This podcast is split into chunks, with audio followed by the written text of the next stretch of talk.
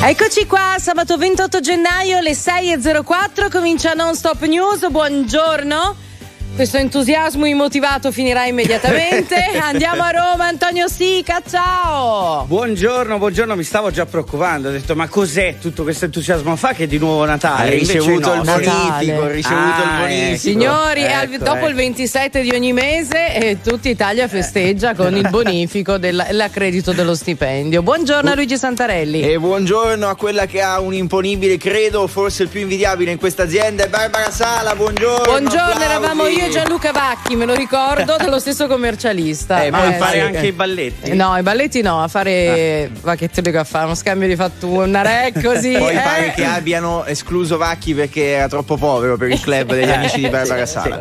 Allora, avete visto eh, notizia di qualche giorno fa, insomma, queste nuove. Allora, ogni, ogni tot esce una classifica e noi va anche bene perché tendenzialmente quando si parla di cibo l'Italia sta messa sempre bene in No, ma classifica. io sono contenta quando ci sono le classifiche perché abbiamo degli argomenti per la linea diretta, quindi io non devo stare a pensarne uno.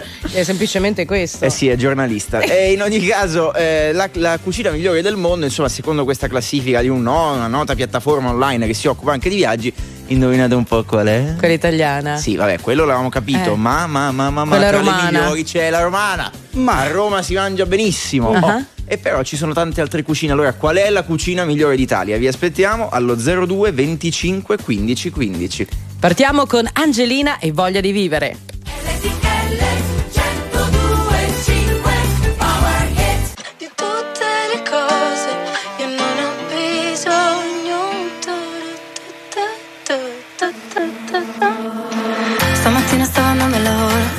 Pensato non sono come loro.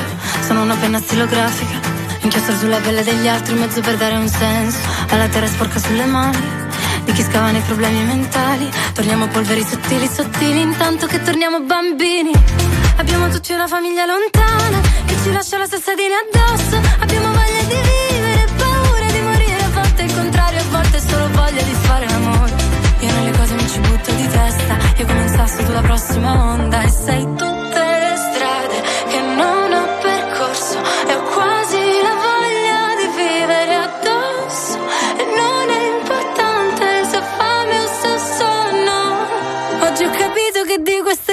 cose non ho più bisogno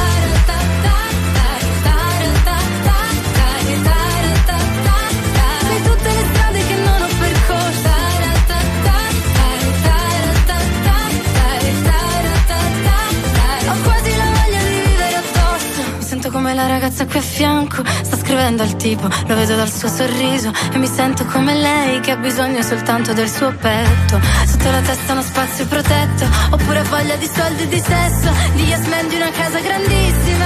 Certo anche quello non sarebbe male Ma sai oggi no. Io vorrei avere soltanto il tuo aspetto Per piacermi anch'io quanto mi piaci tu Che sei tutte le strade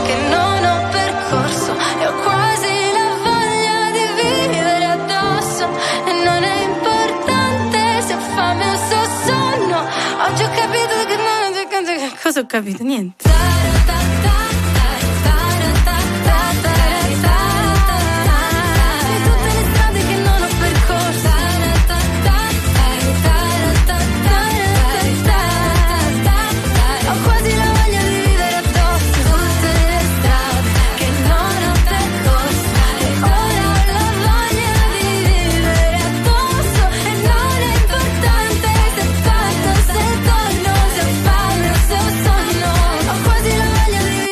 Ho quasi la voglia di vivere addosso. E Angelina su Quasi. RTL 1025 direttamente da Amici. Allora, sono le 6 8 minuti.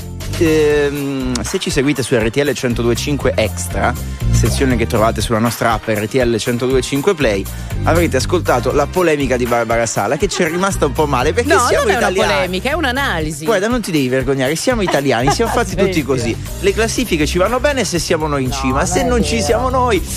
Cito, la classifica non è attendibile perché dice tutti i turisti vanno a Roma. Sì. Dico perché questo. la classifica di cui parliamo è di un portale che si occupa di viaggi. Quelli di che fanno anche le, le- le recensioni, no? dove Esatto, c'è quello esatto. che non c'è mai stato, però mette mm, una stella sola perché l'insegna è brutta. No? E, mm, no, sostengo questo: che la cucina romana è stata, secondo me, la più votata perché tutti i turisti, soprattutto stranieri, vanno a Roma. Cioè la gente parte, piglia un aereo e soggiorna a Roma perché Roma magari la cucina più buona d'Italia è a Lodi, solo che a Lodi non ci va nessuno o ci vanno numericamente molto in meno. Va bene, Antonio, Capite possiamo chiamare la piattaforma e dire che la classifica Ma non no. è attendibile. Questo è il mio ragionamento. Sì, aspetta che prendo subito il telefono e entriamo subito nel, nel dunque. No, però eh, una cosa è vera e te lo fa capire che il dolce italiano più rinomato all'estero è il tiramisù.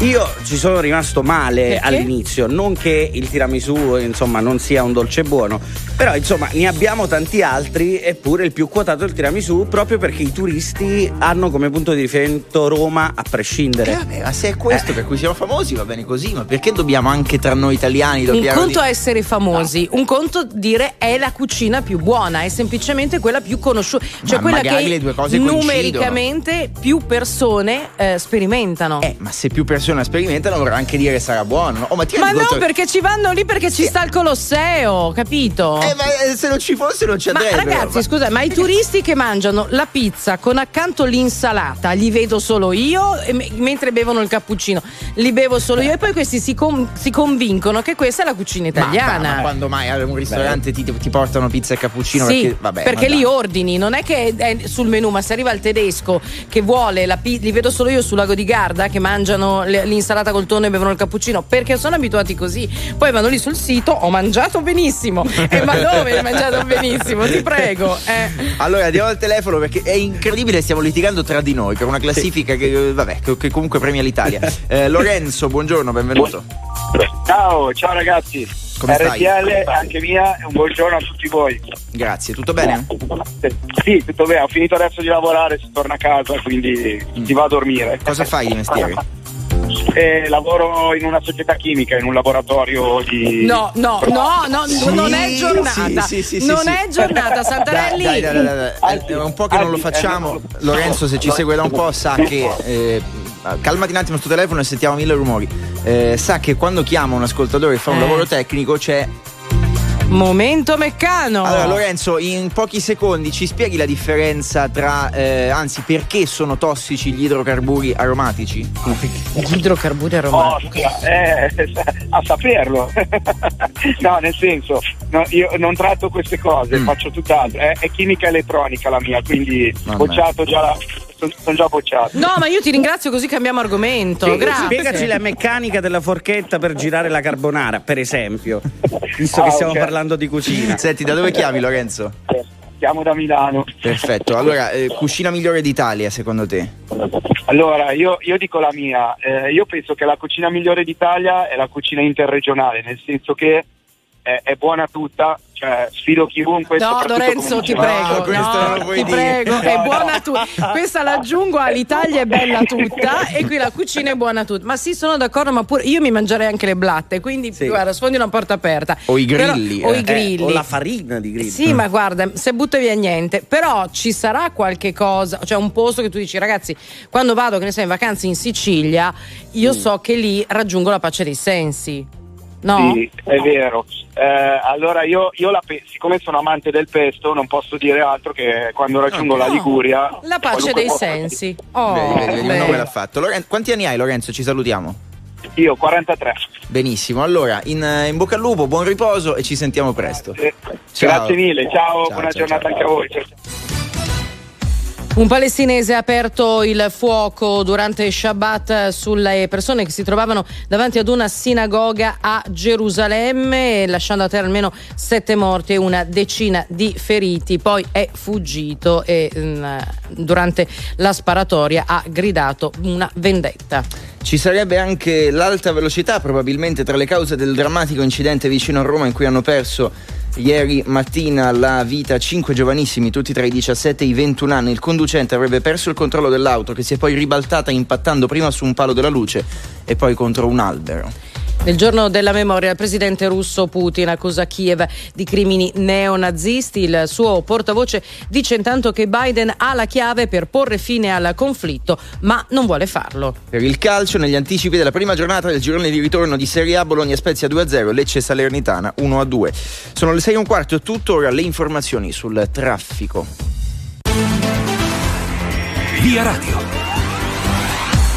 Da Autostrade per l'Italia, ben ritrovati da Gianluca Frasca. Circolazione sempre regolare su tutta la nostra rete. Per quanto riguarda il meteo, attenzione in quanto sta piovendo su diversi tratti, in particolare sulla 1 Milano-Napoli tra Ponzano Romano e Ceprano. Piove su tutta la diramazione di Roma Nord e sta piovendo anche sull'autostrada 14 Bologna-Taranto tra Senigallia e ancora Nord. Vi ricordo che in caso di pioggia il limite di velocità scende a 110 km/h se non diversamente segnalato. Buon viaggio! 6 e 14 RTL 105 siete in No Stop News, Barbara Sala, Luigi Santarelli, Antonio Sica in una mattinata che si preannuncia da, già difficile. Sì, non capite niente. Eh, insomma, sto già rimpiangendo il periodo in cui parlavamo del pagamento elettronico, perché parlare di cucina in Italia Eh. è ancora più difficile. Hashtag E- è buona tutta. e oltre buona tutta c'è anche è buona quella della mamma. Eh, attenzione che è un'altra super quotata risposta. La cucina buona è quella di casa. Sì, Sì. siamo d'accordo, ma giochiamo questa mattina. Prima Lorenzo alla fine si è sbottonato la Liguria. Lui sottolineava il pesto e vi assicuro che se mangiate il pesto vero che fanno in Liguria, fatto a mano, non ha niente a che vedere con quello che compriamo al supermercato, che si compra per comodità, per quanto sia buono, non ha niente a che fare con l'originale. Aggiungerei la focaccia ligure, quella proprio unta, ma unta che deve essere unta. Che è tipo, no, aspetta, tipo Eh. no, che poi mi, mi- mi linciano, però che ricorda la focaccia barese. o non c'entra Qui niente. scateniamo Non lo gli amici so. Non pugliesi. c'entra eh. Non lo eh, so. eh, Non creiamo inimicizie per carità. Eh, prima di andare d'annunzio segnalo un messaggio a proposito di mix di cose che secondo noi non andrebbero mischiate. Massimo ci racconta che in Austria in una pizzeria ha visto mangiare pizza, cappuccino e vino bianco. Sì, e poi questi vanno lì e scrivono: Ho mangiato benissimo, ma cosa? Sei da ricoverare. Nunzio, eccoti, buongiorno. Buongiorno RTL 102.5 anche mia. Io sto rientrando dall'estero, sì che posso confermare. Che cosa? eh, eh, tipo eh, in Francia ti portano la, la bistecca con gli spaghetti come contorno. È vero? sì, sì, anche in Germania. Eh, anche negli Stati Germania, Uniti. Svizzera, Sì, sì. cioè per loro anche gli Beh. gnocchi sono un contorno. Eh, appunto, invece per noi romagnoli, le tagliatelle, le lasagne, passatelli fatti in casa, asciutti o anche in brodo. Eh, Ma Nunzio, la tua reazione quando ti portano gli spaghetti come contorno, per esempio, qual è? Come reagisci in quel momento? eh, cosa vuoi fare? Così eh, loro hanno le sue tradizioni e bisogna sopportarle. Ma sì, ma anche, allora, è anche giusto, nel senso per quanto possa a noi risultare veramente molto strano, ci sta anche una cosa che non hai mai provato, cioè non hai mai mangiato carne e spaghetti insieme o no? Magari uno lo prova. No, io, no, no, io sempre ho provato perché sono 35 anni che faccio dell'estero col cane, che Però ho provato un po' di scusate, è soltanto una questione, come posso dire, di organizzazione del piatto, perché noi mangiamo la pasta con il ragù, la pasta con le polpette ed è la stessa Ma cosa, sì, cioè comunque sì, la eh. carne. Non siamo abituati ad avere lì, che ne so, uno spezzatino e di fianco dei rigatoni. Cioè, Eh. comunque la, la cosa più brutta che ho visto portarti gli spaghetti alla carbonara col torro dell'uovo crudo sopra. Da, da- da- ancora da sbattere Eh, con la padella però da, da cuocere Cioè, un ti hanno detto fateli tu praticamente. intanto, intanto che mischiano tutto il tutto con la crema, la pancetta e via discorrendo. Guarda. Annunzio, la colpa è tua, era una carbonara destrutturata.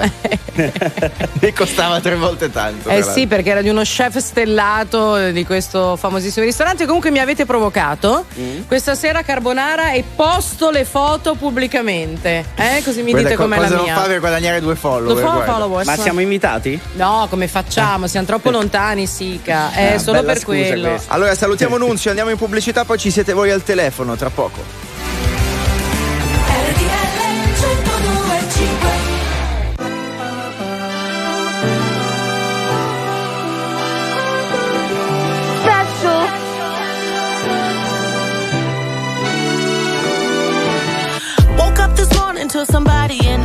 Video talking about something I posted in a video. If it wasn't me, then would you even get offended? Or is it just because I'm black and heavy? Y'all don't hear me though.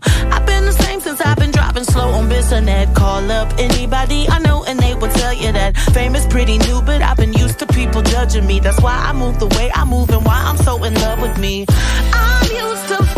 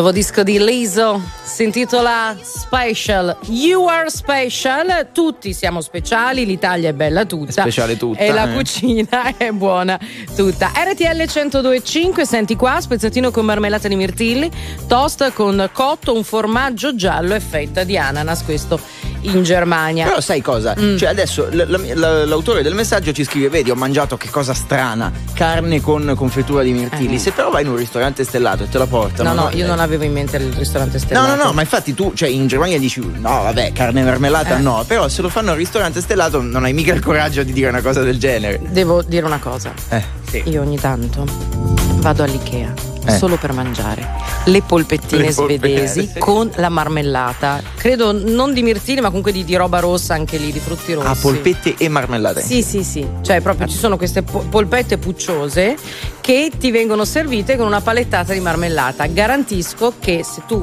prendi la polpetta pucciosa e la pucci a tua volta nella marmellata, Mamma mia. ragazzi. Funziona così. Sul toast con la fettina di ananas proverei, perché io proverei tutto.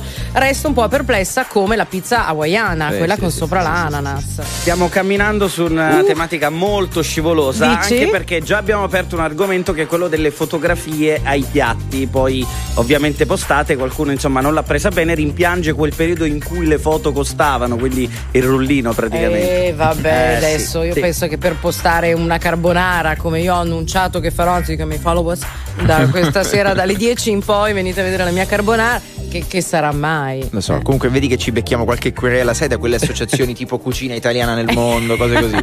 Eh, Alfonso, buongiorno e benvenuto. Buongiorno RTL, grazie. Grazie Alfonso. Da dove chiami e come ci segui stamattina? Allora, chiamo da Ravenna, sto tornando a casa dal lavoro, ho staccato da poco, Cosa fai? faccio il fornaio. Bellissimo. Che hai infornato stasera, stanotte anzi? Principalmente ciabattine eh, di semola, ma poi dopo anche barrette con le olive. Le barrette con le olive sono spettacolari. Le olive le fai a metà o a, a pezzetti o intere? No, intere, intere. Bellissimo, bellissimo. Allora, raccontaci la cucina migliore d'Italia secondo te. Guarda, io giro tanto anche all'estero, ma ogni volta che vado via, secondo me Ravenna, dove io sono eh, in città, secondo me è la cucina migliore che ci possa essere. Comunque Ravenna intendo anche la Romagna. L'Emilia la lascio da un'altra parte perché secondo me è già in un altro mondo. Ok, Nel- però nel facci senso che qualche. è buona anche lì, non ci fai inimicare. Eh no, però probabilmente hanno un'altra cultura. Ah, beh, sì, sì, sì, sì. Hanno un'altra, sì, sì, hanno un'altra cultura, Eh, un'altra, ma, da un'altra te, cosa. ma da te che cosa?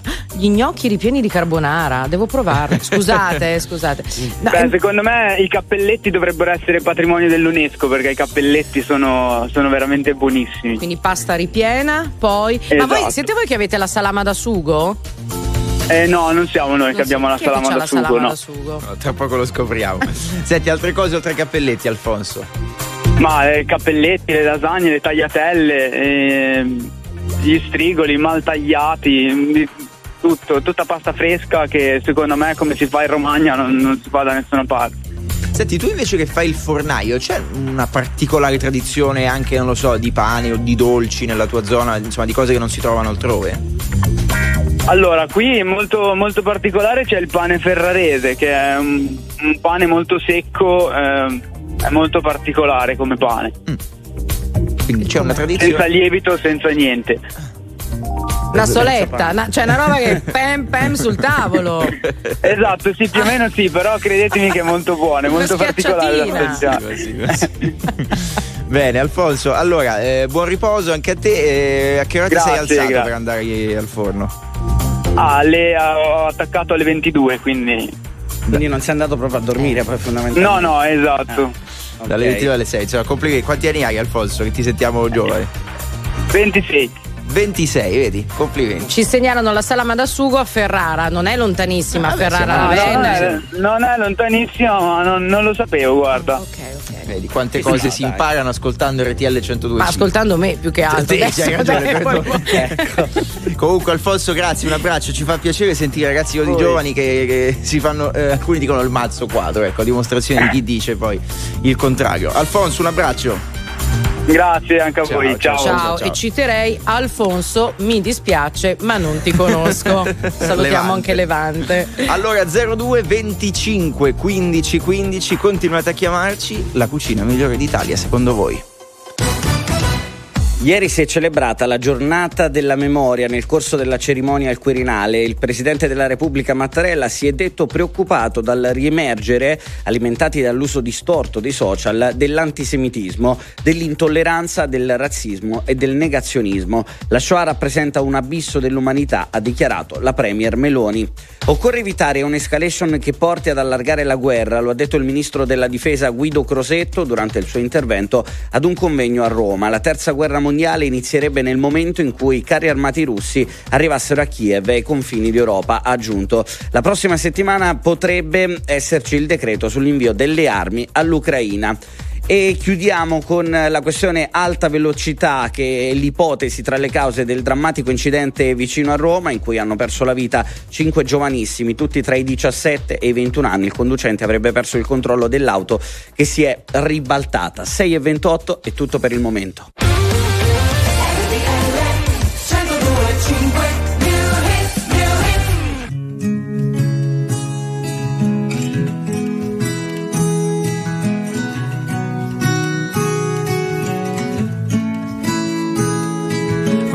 Cosa ci riserva questa sera, che è cominciata con un desiderio di vivere le cose che verranno, connessi col respiro e senza troppo affanno, prendendo esempio da quelli che sanno, da quelli che non parlano ma fanno. Muovermi è un buon metodo per stare in equilibrio sopra un filo, ridefinire un po' come fa il cielo sulla testa mia, le regole dell'anarchia. È quel momento magico dopo i preparativi in cui la barca prende il mare e ci si sente vivi, con solo l'orizzonte come limite. Ricordati di vivere, è un testimone complice invisibile. Ricordati di vivere, ed un sorriso antico come viatico. Ricordati di vivere, oh, ricordati di vivere. Me lo diceva una fotografia che stava appesa al muro in casa di mia nonna, di un giovane che non fece mai in tempo ad invecchiare e non si fece mai dimenticare.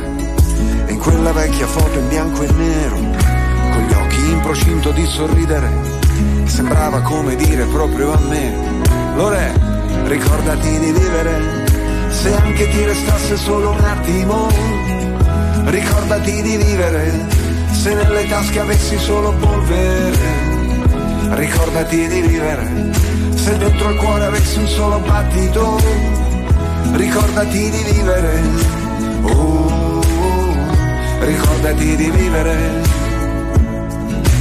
Quelli che riempiono lo spazio dove vivono, di cose che non occupano spazio e respirano, la voce forte e pronta a darsi come un dono, e poi le storie e le parole che si intrecciano ai silenzi del mondo. E fanno come una rete i pesci che non hanno palpebre e che non hanno sete. Catturano gli attimi come oggetti solidi, e le sirene, le gomme di automobili e poi gli amici che fanno memorabile la vita che si trasmette agli altri come un contagio e poi non passa più neanche se muore, rimane sempre in circolo attraverso gli altri cuori. Se anche ti restasse solo un attimo, ricordati di vivere. Se nelle tasche avessi solo polvere, ricordati di vivere. Come se fosse sempre il primo battito, ricordati di vivere. Oh, ricordati di vivere.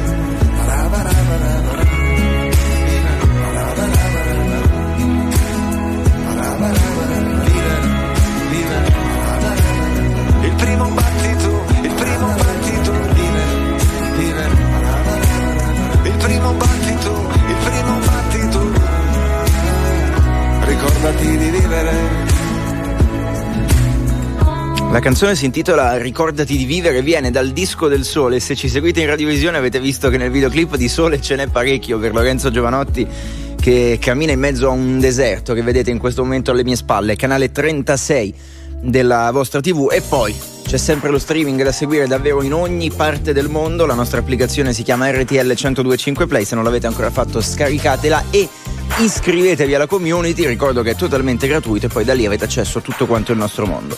Allora, polemiche questa mattina, polemiche a non finire sulla cucina migliore d'Italia. Mhm. Stiamo cercando di capire quale sia, partendo dalla notizia insomma, di questa classifica che eh, mi dispiace per voi. Ma ti ripeto il perché ha vinto Roma. Vabbè, colloca la capitale sul podio, d'accordo, sul eh. podio d'Italia in ogni caso. Sei d'accordo con me? Assolutamente sì. Ma per, ma per assolutamente paura o perché il ragionamento sta in piedi? sì. Ma un po' e un po', dai, mettiamo entrambi No, i il fattori che ragionamento sono sta in importanti. piedi. Posso No, dire, eh, siete tipo Donald Trump, se vinco io va bene, se non vinco io le elezioni sono, Sono truccate. truccate. Cioè, parliamone. Allora, Salvatore allo 02 25 15 15. Salvo, buongiorno. Buongiorno, RTL anche mia. Grazie, Salvo. Da dove ci chiami e poi come ci segui stamattina? Radio, radiovisione, app? Allora, eh, io vi seguo tramite, eh, tramite radio, eh, sono un trasportatore, sono calabrese, E dove ti trovi adesso? quindi la cucina migliore penso che sia quella calabrese, no? È tua. eh, restiamo a casa, giustamente. Però argomenta, cioè, Ecco. convinci. Eh, eh, specialità l'anduia. Poi posso dire però che l'anduia non è per tutti. Ad non esempio, è adatta ai deboli di cuore, Eh, sottolineiamo. Per me non è, cioè, Eh. io sono proprio polentona. L'anduia faccio fatica. È Comunque troppo il piccante, diciamo il piccante. Troppo piccante. La Vabbè, che- soppressata, pure la soppressata è piccante. Sì, ma c'è anche quella dolce, eh. Eh, c'è anche quella dolce, vai, vai. Eh, e poi? Eh, E poi baccalà fritto pure. Quello è buono. Mm. E ancora, vai, vai, vai, facci, facci un po' di, di esempi. Eh, ma di tutto, patate fritte, fatte bene, un po' d'olio Bene, d'oliva. perché non è che le metti là e le fai come vuoi tu. Fatte Sì, bene. sì. Salvatore, io però ti chiedo eh, un'altra cosa, resto sull'anduia, precisamente la quantità di induia che tu consumi al giorno. Eh, perché secondo me Ma è non si importante. mangia per- tutti eh, i giorni. Ma come no? Se Ah, sei un calabrese non è- doc, sì. eh. Sì, ma non è un piatto che magari ti puoi abbuffare, è un piatto che mangiarlo una volta ogni tanto. Eh sì, eh sì, eh sì. Comunque ha citato le patate fritte perché c'è la patata della Sila in Calabria, come c'è la cipolla di Tropea, ci sono. Perché mi guardi così, Ma Barbara? perché è una patata fritta? Io mi sono immaginata McDonald's, scusatemi, No, adesso no, vabbè, de- no, so che ho detto sono una delle roba. patate, ma- Eh. la patata della Sila è particolare, quindi anche fritta verrà più buona di altre patate fritte. Però ti è mai capitato, Salvatore, di assaggiare una cucina che non fosse quella della tua terra d'origine e che ti è piaciuta? Eh sì, una volta ho assaggiato la cucina torinese, però Non è rimasto convinto? buona, è buona ma non, non eccellente. Quindi. Come? Ma cosa hai assaggiato di torinese? Ci è rimasta male, Barbara. Eh, veramente mi sono mangiato un, eh, eh, rame, eh, cose, rane stufate. Rane stufate. Sì. È La particolare. specialità del, era la specialità, dell'uovo, quindi. No, no, io le rane le mangio fritte. Sapete che io mangio tutto, però le mangio fritte stufate le devo assaggiare. Quindi. Posta una foto anche di quello. Salvatore, un abbraccio e buona giornata. Un abbraccio a voi, grazie. Grazie, Ciao. grazie Salvo e buon viaggio soprattutto. Mauro, eccoti, buongiorno. Buongiorno, grazie della spiegazione anche mia. Eh, io sono uno che ho girato molto, mezzo mondo e ho mangiato, vado mangio quello che pre- dà nel paese, Eh, certo. veramente buono. E io ti devo dire che come dicevo prima, gli spaghetti a Napoli con pomodoro non li fa nessuno, li fa solo a Napoli, stanno per dirti. Senti, ma invece cucina, la cucina più particolare e anche buona che hai trovato invece nel mondo, all'estero? E io ho trovato le tagliatelle con l'ananas in Germania, Ecco. Un piatto favoloso. Eh, oh, ognuno- Racconta, racconta come erano condite, perché non ci sarà stato solo l'ananas, suppongo. c'era, c'era un, un bel po', un po' di formaggio, parmigiano, eh, perché il cuoco era italiano, Ah. sinceramente. Eh, oh, c'era il parmigiano, c'era questo bel sughetto chia- bianco senza, senza pomodoro e, in e sopra questo bel piatto di tagliatelle cotte al dente c'era sta fetta di ananas. Ti devo dire che è un bel piatto. Mm. Sai perché? Perché l'ananas assorbe i grassi, quindi poi Brava, è come se brava. non avessi mangiato Eh, il piatto sì. di pasta. Eh, ci sta diceria, chiamando no? Stefano Bonaccini, presidente della regione Emilia-Romagna, che pa- pare sia un po' incazzato. Poi, ma- oh, io per esempio a, a Marsala Sì. Eh, non posso dire il nome del locale perché non è giusto dirlo per televisione. Ah, ma- Ho mangiato la polenta con lo spezzatino di pesce spada al forno, un altro piatto favoloso. Eh, questo è buono, però. Spezzatino di pesce e spada non male, eh. Al forno? Perché al Sì, forno? ma- Perché viene tostata. Ah, la polenta La è pol- stata messa al forno, quindi la, sì. la fettina solida, non Sì. la polenta morbida. Ho capito, ho capito.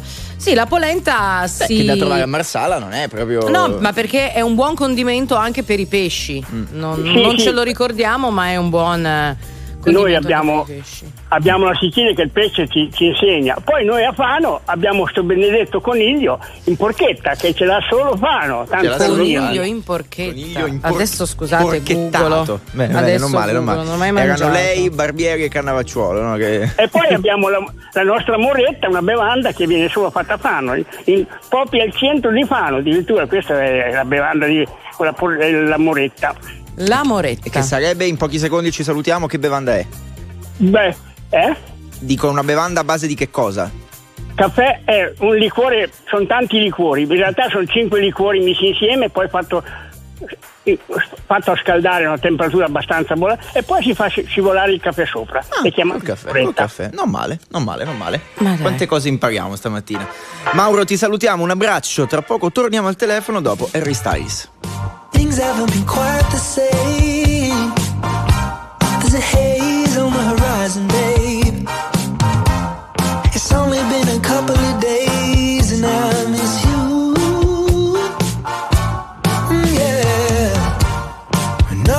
Really goes to plan. You stub your toe break your camera.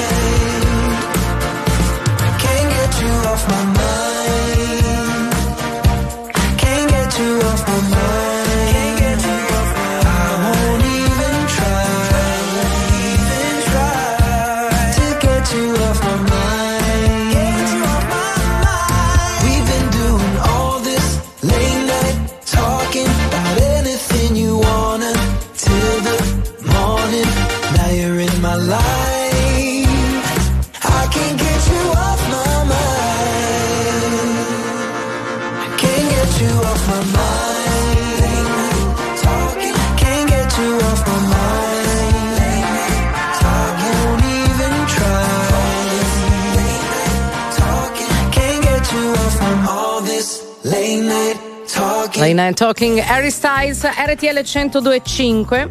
Il mio telefono mi spia. Perché? Ho appena aperto Eh. e mi ha buttato fuori tutta la pubblicità delle cassatine siciliane, dolci tipici della Sicilia. Allora, comunque, quant'è che va avanti Mi questa asco- storia? Ma Un mi anno- ascolta una- il un anno e telefono. mezzo. Ma No, no, allora- da, quando, da quando io ho comprato il telefono. No, allora, perché noi scherziamo anche su questa cosa, però di ogni argomento che trattiamo in radio poi escono le relative pubblicità. Guarda Barbara le Sala cassatine qua, le vedi le cassatine? Ci Ci, ci sarà Bill. Gates, ci sarà Zuckerberg che ti spia, so. insomma, sa che sei, pers- sei un Sarà- personaggio in Vabbè, vista. o magari ci ascolta in diretta, cioè voglio dire, non per forza ci deve spiare. Magari. Eh. Allora 02 25 15 15 la cucina secondo voi migliore d'Italia? Secondo Santi, buongiorno. Buongiorno, grazie a RTL anche mia e grazie per la compagnia che mi fate ogni mattina. Grazie a te. Da dove ci segui? Allora, da Modena. Ah, per- no, scusami, scusi, la regione. Dalla macchina e adesso in, nell'app perché sono arrivato al lavoro. Perfetto, cosa fai? Fa- Lavoro in un rifornimento di benzina. Ah, perfetto. Quindi Ah, sei. Ma il diesel a quanto me lo fai? Che oggi quello che ho visto meno era 1,919. Tu quanto me lo E qua fai? è 1,89, qua è 1,89. Vabbè, venire- siamo lì, siamo lì, dai. Eh, insomma, devo venire lì. È però. tempo che arrivi a Modena. Eh, Hai seccata la macchina. Allora, lasciamo perdere la questione benzina, ma ne parleremo perché sono giorni insomma, piuttosto turbolenti. Oh. Eh, sì. La cucina migliore d'Italia, secondo te? Allora, secondo me la migliore d'Italia è la siciliana, anche perché sono siciliano.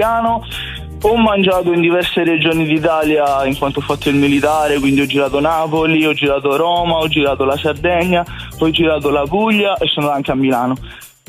Però la migliore, anche qualitativamente parlando, con il prezzo, visto che il periodo è un po' così, è sempre la siciliana. Sempre tra il pesce fritto, il baccalà, gli arancini, i pitoni, che vabbè, magari voi li chiamate calzoni, però li facciamo fritti Aspetta, come li anche. chiami tu? Pitoni. Pitone tipo il I serpente. pitoni. Eh. Ah, Esatto, Come il ti- ser- tipo serpente, esatto, tipo il serpente vedi. però è pasta fritta con dentro la scalora, le acciughe, il pomodoro, il formaggio o anche i classici prosciutto e formaggio, gli arancini, cioè, mh, chi più ne ha più ne metta, poi i dolci, sentivo le cassate prima, i cannoli, mh, cioè Ecco, ma poi... Santi, quando sei Sì. a Modena durante l'anno, come fai poi a prendere questi prodotti? Ti arriva il famoso pacco da giù o ti attrezzi Esatto, diversamente? mio padre, fa, mio Ah. padre fa l'autista, mi fa il carico da giù, cucinati da mamma, fagioli, eh, mi fa le lenticchie, mi fa il ragù, cioè, tutto e me li spediscono qui e poi io mi diletto in cucina Bravo. a fare le tagliatelle, a fare le lasagne, a fare un sacco di roba. Male, bravo, non Santi.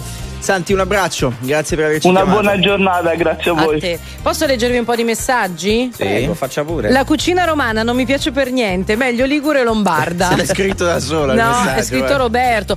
Vuoi mettere un favoloso piatto di cassola o cazzuola, come la chiamano al sud? Non ci credevo che altrove la chiamassero davvero cazzuola, invece, E è vero, la chiamano la così, a me fa molto così. Va, ridere. va, va, va. Dai, continuiamo a litigare tra poco. Adesso da Sup e Tiziano Ferro, rotonda. Non ha spigoli una rotonda Ah, Se non cambi tu non sarà lei a farti sbattere contro un muro di gomma yeah.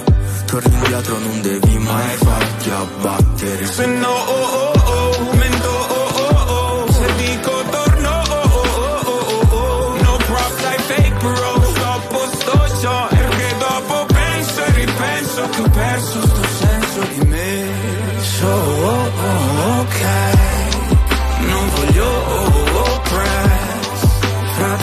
perdi i capelli a pensare, so oh la cash, bro brother.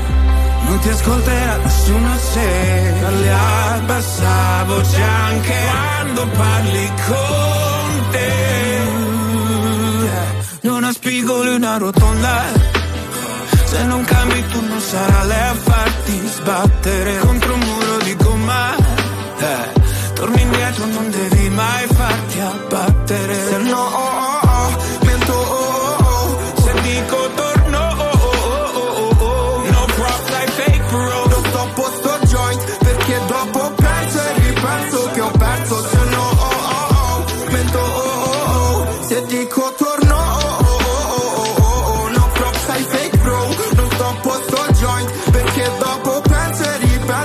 perso sto senso di me. Stay with me mademoiselle Ho posti nella testa che non so il perché Ma spezzano le gambe come sigarette. Se la testa chiama ci penso due volte a stare ai Stare ai.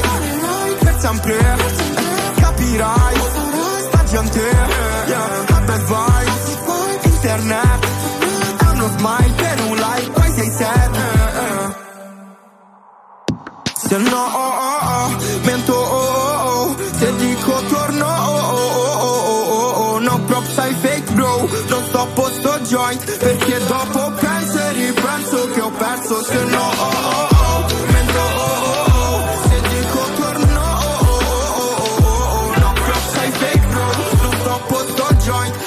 dopo penso e ripenso che ho perso tutto senso di me. Attacco terroristico a Gerusalemme in Israele, sette persone sono morte, diverse altre sono ferite durante una sparatoria avvenuta vicino ad una sinagoga. L'assalitore è stato ucciso dalle forze di sicurezza. Un attacco al mondo civilizzato, secondo il presidente americano Biden. Il governo italiano condanna il vile attacco terroristico. Si è celebrata ieri la giornata della memoria. Nel corso della cerimonia al Quirinale il Presidente della Repubblica, Sergio Mattarella, si è detto preoccupato dal riemergere, alimentati dall'uso distorto dei social, di antisemitismo, intolleranza, razzismo e negazionismo. La Shoah rappresenta un abisso dell'umanità, ha dichiarato la Presidente del Consiglio, Giorgia Meloni. La cronaca ci sarebbe l'alta velocità tra le cause del drammatico incidente avvenuto vicino a Roma in cui hanno perso la vita cinque giovanissimi, tutti tra i 17 e i 21 anni. Il conducente avrebbe perso il controllo dell'auto che si è ribaltata prima su un palo della luce e poi contro un albero. Gli anticipi di oggi della Serie A alle 15 Empoli Torino alle 18 Cremonese Inter alle 20.45 Atalanta Sampdoria. 6 e 48 RTL 1025 siete in Stop News questa mattina. Stiamo analizzando e girando un po' tutte le cucine italiane anche grazie alle vostre voci. Tra le altre cose ho riscoperto un piatto che avevo assaggiato a Bologna che non avevo mai avuto la possibilità di ricordare. Mhm. cioè non ricordavo il nome e non sapevo come cercarlo. Le tigelle non so se, ah, come no? se Allora, adesso non mi fate spiegare Eh. perché poi qualcuno si arrabbia. E infatti anch'io ho paura Dai. di, di Diciamo, spiegare che stiamo parlando sono. di pasta che potrebbe ricordare una piadina un Esatto. po' più ciotta Sì. e un po' più piccola. Sì. Che però si trova praticamente solo a Bologna. Allora, Ormai al supermercato le vendono. però diciamo, non è la stessa cosa, è come comprare stessa- il, eh, lo gnocco fritto Sì, al supermercato a e poi a eh. farlo a casa. Non viene, non viene. Le tigelle l'ho provato anch'io. Ecco, il principio è quello dello gnocco fritto, cioè da accompagnare ai salumi, però è un po' più light. Quindi noi preferiamo gnocco fritto. Cioè, va detto che Esatto. è fritto. Allora, cucina meglio la sala o la Legrenzi? Pare che la Legrenzi sappia cucinare solo le zucchine. giuro, giuro. Non Cosa che io ho abbiamo. imparato a fare nelle scorse settimane, devo Ah. dire che mi sta venendo bene. Abbiamo sollevato prima un polverone con l'amico che diceva che ha mangiato una volta a Torino e non si è trovato bene, perché adesso tutti gli ascoltatori piemontesi sono alla, mm, eh, così, all'attacco. ehm, si parte dal fritto misto alla bagna cauda, ci scrive qualcuno. Fritto misto alla piemontese, qualcosa di incredibile, perché c'è dentro di tutto, compreso anche, credo, una parte di interiora, cervello così, e poi c'è anche una parte dolce, con ad esempio il semolino dolce fritto. C'è Santa Lega che sta facendo una faccia bruttissima.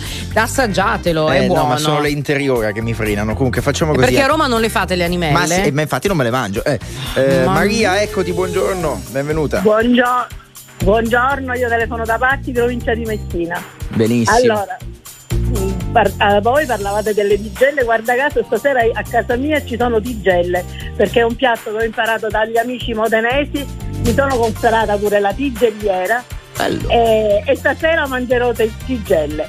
Vedi? Però io giustamente da siciliana, il mio pia- il, Sua Maestà il cannolo su tutti, la cassata siciliana e poi dei dolci del mio paese che si chiamano cardinali e i bocconcini della badessa o pasticciotti che Allora, sono tutte eh. base di, di pasta frolla ma dentro con i, i bastoncini de- i bocconcini della badessa c'è dentro la carne con le mandorle ed è un piatto unico un, un dolce unico veramente buono buono buono Ma è dolce nonostante ci sia la carne dentro, quindi? Sì, è dolce nonostante la carne dentro, ma tu non la, non la senti, non- è talmente macinata la carne che non la senti.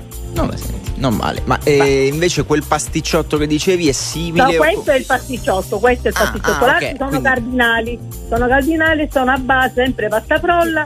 eh, e però badesse? dentro mandorle, mandorle, Mandorle. mandorle, sempre eh, la sa- sapete le paste di mandorle, quelle Sì, siciliane, no. quelle buone, ecco. Tra l'altro per la di quel- mandorla in estate c'è anche la variante granita, giusto? La, da ma- appunto stavo, stavo dicendo pure le, gran- le varie granite, la, la caffè Sì. con pan- le brioche col tuppo, mangiate calde. Col eh, pupo? in, alcuni bar nel mio paese d'estate Eh, proprio fa- facci buonissimo. capire, le brioche con che cosa? Con il tuppo. con il tuppo, Che brioche sarebbe? con il tuppo che levi quel tuppo e lo bagni nella panna nella, nella granita direttamente fantastiche fantastico. Il tuppo è quella testolina sulla brioche, Bravo, cioè quando la bravo, inforni la poi cresce e c'è quella Eh. parte, quella parte lì sopra. Ma la no? Signora far- Legrenzi non c'è stata mai perché non sta intervenendo. Non c'è stata mai Ah, perché la signora. Legrenzi è a casa, solo per quello. E che è la signora Sala questa qui, ti hai fatto confusione? Ah. No Maria, ma tranquilla perché è una cosa che assolutamente non le dà Ma fastidio. siccome vi No. seguo specialmente la mattina dalle 6 alle 7 prima di andare al lavoro, eh, quindi vi seguo sia a voi che a loro, a Enrico e alla signora De Grenzi, a Ti Barbara perdoniamo, Sala. dai, ti perdoniamo. No, ma guarda, È ti ripeto, la linea. tra, tra- tra le cose che danno linea. fastidio a Barbara sicuramente non c'è essere No, scambiata es- per Giusy assolutamente.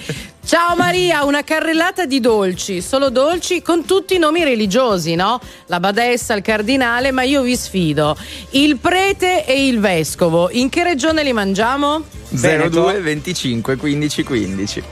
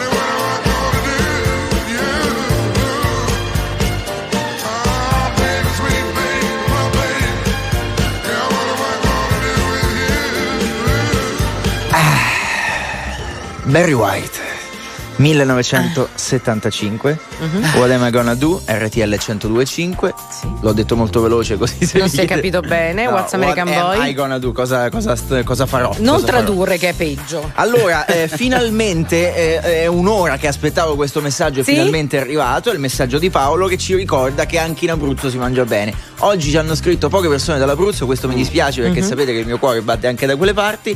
Tutta la vita ci scrive Paolo arrosticini, grigliate, formaggi, salumi, le mazzarelle. Non mi chiedete di spiegare, credo anche lì c'entrino un po' di interiore a volte nella Mhm. verdura, ma lasciamo perdere. Il tacchino alla canzanese, c'è un paese in Abruzzo che si chiama Mhm. Canzano, in cui fanno un tacchino che, ragazzi, ma non ve lo dico nemmeno. Quindi viva l'Abruzzo. Anche la Toscana eh, si è fatta sentire nei messaggi, insomma, anche lì hanno detto da Mari e Monti c'è qualsiasi possibilità, qualcuno parla di linea diretta ipercalorica, addirittura prenderà un digestivo adesso per passare la prima ora. Allora, eh, abbiamo un minutino per salutare Maurizio, buongiorno. Buongiorno, ciao, sono Maurizio da Napoli.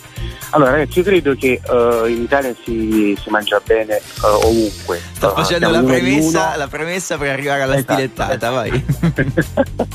però Napoli si tocca il paradiso. Eh, sono eh. di Napoli, ma non perché sono di Napoli, ragazzi, ma a Napoli si tocca il paradiso. Ma con cosa? Eh, allora, mm, vogliamo finire o iniziare con una pasta e patate con provola? Provola di Agerola? E iniziamo così, iniziamo così, vai. Poi Iniziamo così?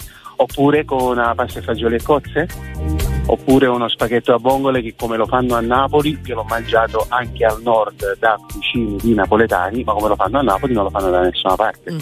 Eh, sono un po' sono un po' così, forse troppo preso dal- dalla mia regione. Dalla e non ha neanche città. citato la pizza, Però- per Eh, dire. bravo. per no, vabbè, dire. ma quella, quella oramai, per Ma- non parlare della pizza oggi a Napoli che ci sono vari metodi, quella lì contemporanea, quella lì diciamo metodo antico, la contemporanea sarebbe quella lì col cornicione soffice soffice sopra, adesso ci sono vari tipi di, eh, di Ma scuole. sai che giusto ieri mi è Comunque- venuta voglia di mangiare la pizza col cornicione ripieno. Di ricotta, Di ricotta e Esatto, funghi. Io l'avevo anche. assaggiato una volta così. Non male. Tra l'altro, Maurizio, per far capire la pasta e patate che non è quella che conosce Barbara Sala, insomma, c'è un Sì. aggettivo in particolare che eh, per far capire che è amalgamata, com'è che si dice a Napoli? È azzeccata. Bravo. è da es azzeccata. azzeccata, bravo. Che de- Però a me non piace così troppo azzeccata. Deve- eh. de- Sì, devono legare po'- i vari ingredienti, Te è questo un che altro- Te ne intendevo. do un altro di, te ne do un altro di vocabolo. Sciuliariel. Ah, questo non lo conosco. Eh, deve essere un po' più diciamo sciolta, un po' più sciolta, cioè Un po' più morbida, cremosa, diciamo, ecco. Ok. Quante cose impariamo. Maurizio, un abbraccione, Maurizio, grazie per averci chiamato. Ciao, ciao, ciao, ciao. Mi sono La Ha già- presa messo male, l'ha Comunque, male. preti e vescovi Eh. sono degli, degli insaccati tipo cotechini, si Ah. mangiano nel parmense, da Ah, quelle parti lì. zona di eh. Parma. Abbiamo Sì. risposto, abbiamo 20 secondi, ci ha raggiunto Giovanni dalla Sardegna. Sì, un Buongiorno, ascoltatore. Direttamente col traghetto. In Sardegna vabbè, le Seadas per quanto riguarda i dolci. Sì, Seadas, eh, io sono un appassionato di Malloredus alla campidanese, il sugo con lo zafferano e la salsiccia. Pensavo fosse solo lo scioglilingua, invece no, è anche un alimento. No, no, no, no, no, non è uno sketch del, il po- di Aldo po- Giovanni e Giacomo. Il porceddu? E, e anche il porcetto, ovviamente, è un grande classico da agriturismo. Bene, bene, bene. E così abbiamo completato anche le isole. Va bene, allora tra poco ci raggiunge Davide Giacalone, adesso l'informazione, quindi state qui con noi.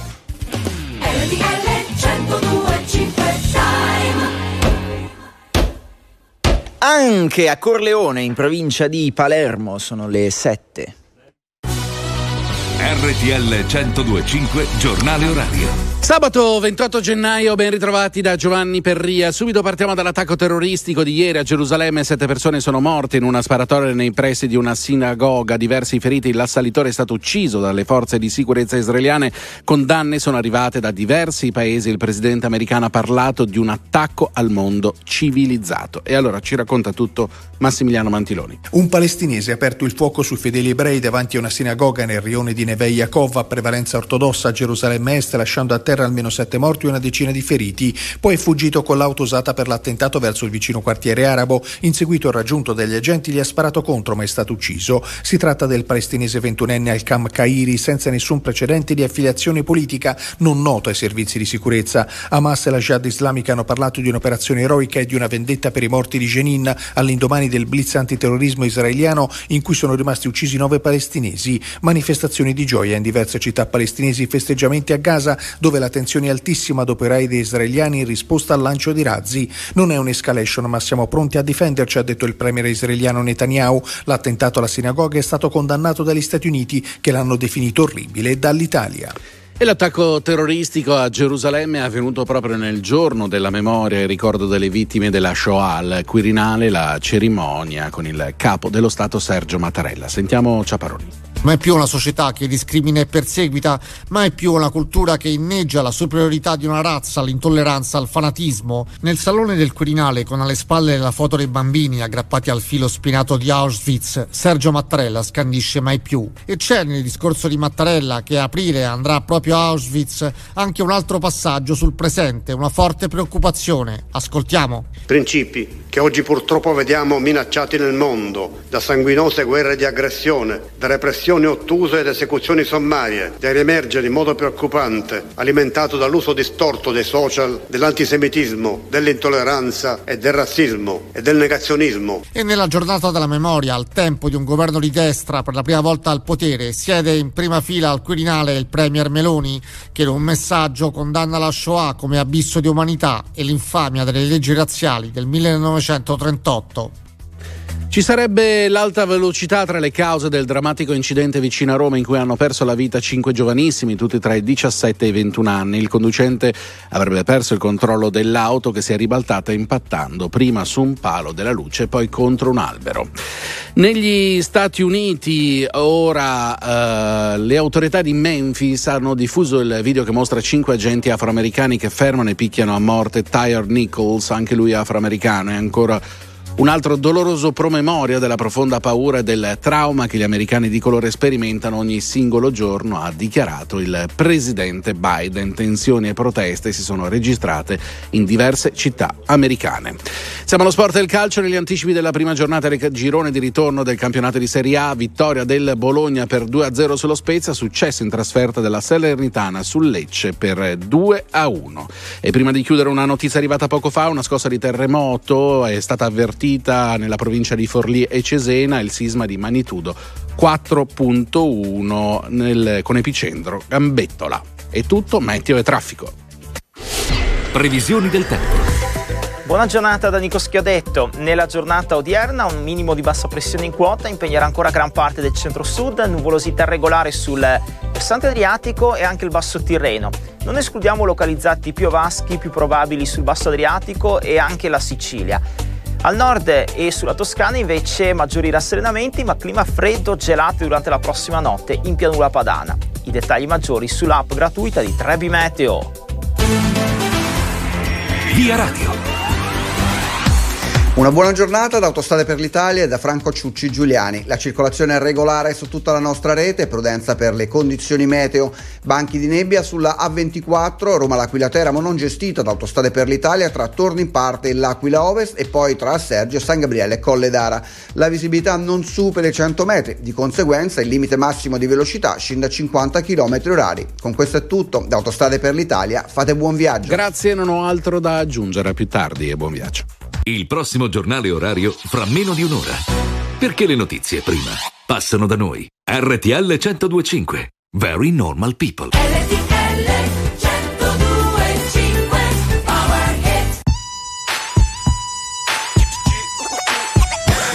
Alla tua festa, mollami Se prima non hai la fresca, mollami La PS che mi stressa, mollami Mi ritira la licenza, mollami Bebe tu mi dici resta, mollami Vogliono che lui mi arresta, mollami Pensano che sono un gangsta, mollami Ma sono G.U.E far muovere quei booty sono un professional. Questi rapper stanno muti, sono il G-National Mollami se pensi che sei famosa ma non è uguale. Si fermano gli orologi se arrivo con la fama. Ma mollami, se poi mi parli solo di soldi Attirerai soltanto la guardia e balordi. Mentre tutti gli altri rapper sono in danger. Tengo la collana, brillo in mezzo alla gente. Vengo in peace, vengo per fare business. Intanto queste tipe lo muovono come il fitness. Spingo fino a che il club non si rompe. Suonano le trombe Quando arrivo alla tua festa mollami Se prima non hai la fresca mollami La PS che mi stressa mollami Mi ritira la licenza mollami Bebe tu mi dici resta mollami Vogliono che lui mi arresta mollami Pensano che sono un gangsta mollami Ma sono G.U.E Se ti pensi come cupido. Tu sei un G da studio, giri con uno stupido. Sei patac, no patac, sono real, fammi un check. Mollami se vuoi stare solo nel back. Molla quel telefono se stai facendo un video. Mollo questa bitch se snitchassi senza dire oh. Parlo e cammino come un campione Connesso la strada come un lampione. Mollami, non sai usare quella beretta. Mollami, la tua canzone non mi interessa. Mollami, scrivi Miami ma sei di Brescia. Mollami, dal vivo sei tutta diversa. Mollami, voglio una tipa che mi flasha Mollami, non una tipa che mi pressa Mollami, solo hit in scaletta Mollami, mollami. Rewind selecta quando arrivo alla tua festa, mollami. Se prima non hai la fresca, mollami. La PS che mi stressa, mollami. Mi ritira la licenza, mollami. Bebe tu mi dici resta, mollami. Vogliono che lui mi arresta, mollami. Pensano che sono un gangsta molle Ma solo G-U-E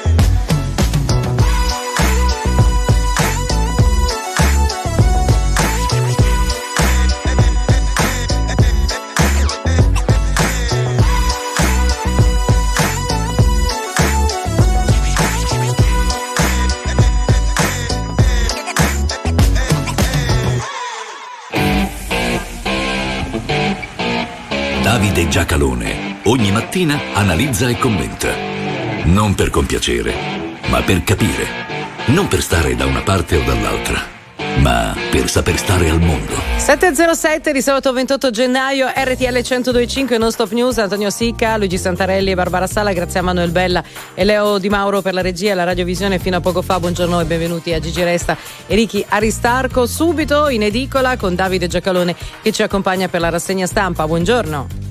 Buongiorno, buongiorno e buon sabato. Buongiorno a te, allora partiamo con qualche buona notizia Davide se ti va, questa mattina parliamo sempre di cose che vanno male e stavolta parliamo di cose che vanno bene o almeno all'apparenza perché poi magari spesso ci, ci fai capire che non è così, in ogni caso parliamo di lavoro questa mattina perché ieri sono usciti dei dati in un certo senso incoraggianti, nel senso che una stima dell'Istat, della- dell'Agenzia Nazionale per le Politiche Attive del Lavoro, la famosa AMPAL e la Banca d'Italia ci dicono che ehm, in due anni abbiamo creato, sono stati creati un milione di posti di lavoro in più, quindi bene. E ci dice la stima, abbiamo recuperato tutto ciò che avevamo perso con il Covid. Possiamo festeggiare o anche qui c'è qualcosa da dire? No, no, eh, eh, eh, questo è un bagno nella realtà, questo è un numero che dà un bagno nella realtà, perché non solo sono stati recuperati un milione di posti di lavoro, per l'appunto, ma eh, attenzione, proprio ieri o l'altro ieri, a proposito di dati economici, ricordavamo, attenzione, siamo andati molto bene nel 21 e 22, però non abbiamo ancora recuperato le posizioni del 2008. In realtà, dal punto di vista dei posti di lavoro, le cose sono andate anche un po' meglio rispetto a come siano andate bene, perché sono andate bene nel 2021 e 2022 di crescita della ricchezza in Italia. Quindi si sono recuperati molti posti di lavoro e dentro quel numero la grande maggioranza è di posti stabili, cioè contratti a tempo pieno e eh, eh, indeterminato. Eh, poi, poi, diciamo di sicuro nella vita non c'è, non c'è niente, ma è- sono, sono i posti, eh, que- quello che chiamano il precariato, assolutamente no, questi sono posti del tutto diversi da quelli della lamentela. Questo ci indica anche una modifica del mondo del lavoro e del mercato del lavoro, perché noi continuiamo a ragionare, vedo per esempio il, candidato alla segreteria del Partito Democratico Bonaccini è stato fuori dal cancelli della Fiat, dice noi del Partito Democratico abbiamo sbagliato a cancellare l'articolo 18 della- dello Statuto dei lavoratori, licenziamenti selettivi o per ragioni politiche, eccetera, eccetera, eccetera. Noi continuiamo a ragionare in, in uno schema nel quale i, lo- i- i lavorat- potenziali lavoratori sono tantissimi, ma i posti di lavoro un numero limitato. Stiamo entrando, e forse siamo già entrati, in una realtà opposta. I posti di lavoro sono più numerosi dei, eh, eh, delle persone che vogliono andare a lavorare o che almeno vogliono fare quell'attività lì. E come, si- come dimostrano questi dati, che sono positivi e tali restano, in due anni sono stati creati un milione di posti di lavoro. Ricordo che una volta era uno slogan elettorale e veniva irriso perché tanto era impossibile. Lo abbiamo fatto e senza slogan.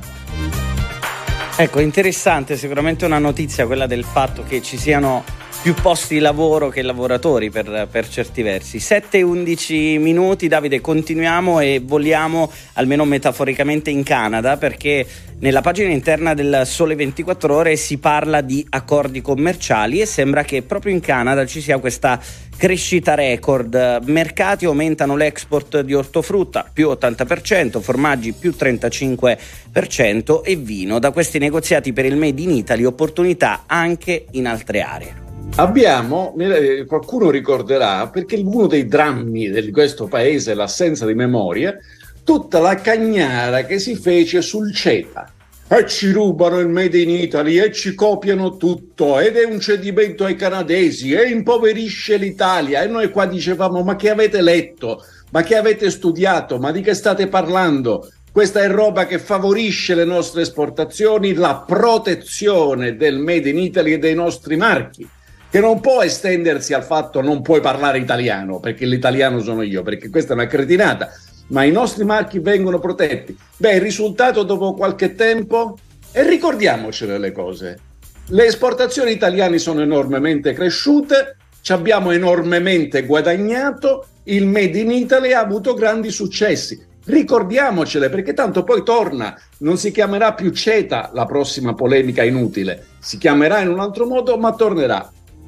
Torniamo alla realtà anziché alle balle propagandistiche. Il CETA ha portato fortuna all'Italia, agli italiani e al Made in Italy. Chi sosteneva il contrario, nel migliore dei casi, sbagliava.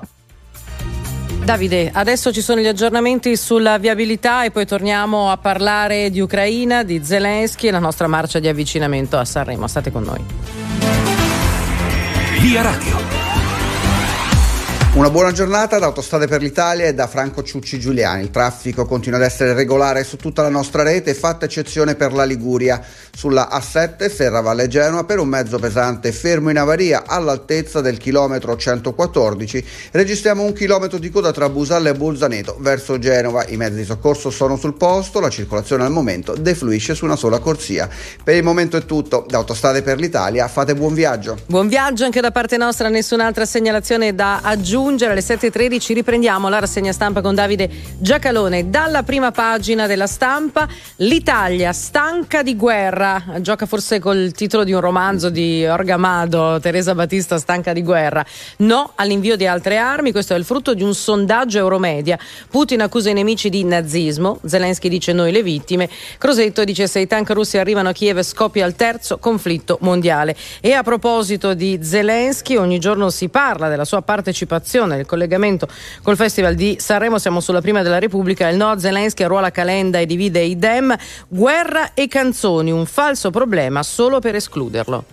Allora, questo ci pone davanti a un tema che supera quello della, della guerra, ma naturalmente la guerra è importante, e cioè il rapporto tra, che c'è tra la realtà e i sondaggi.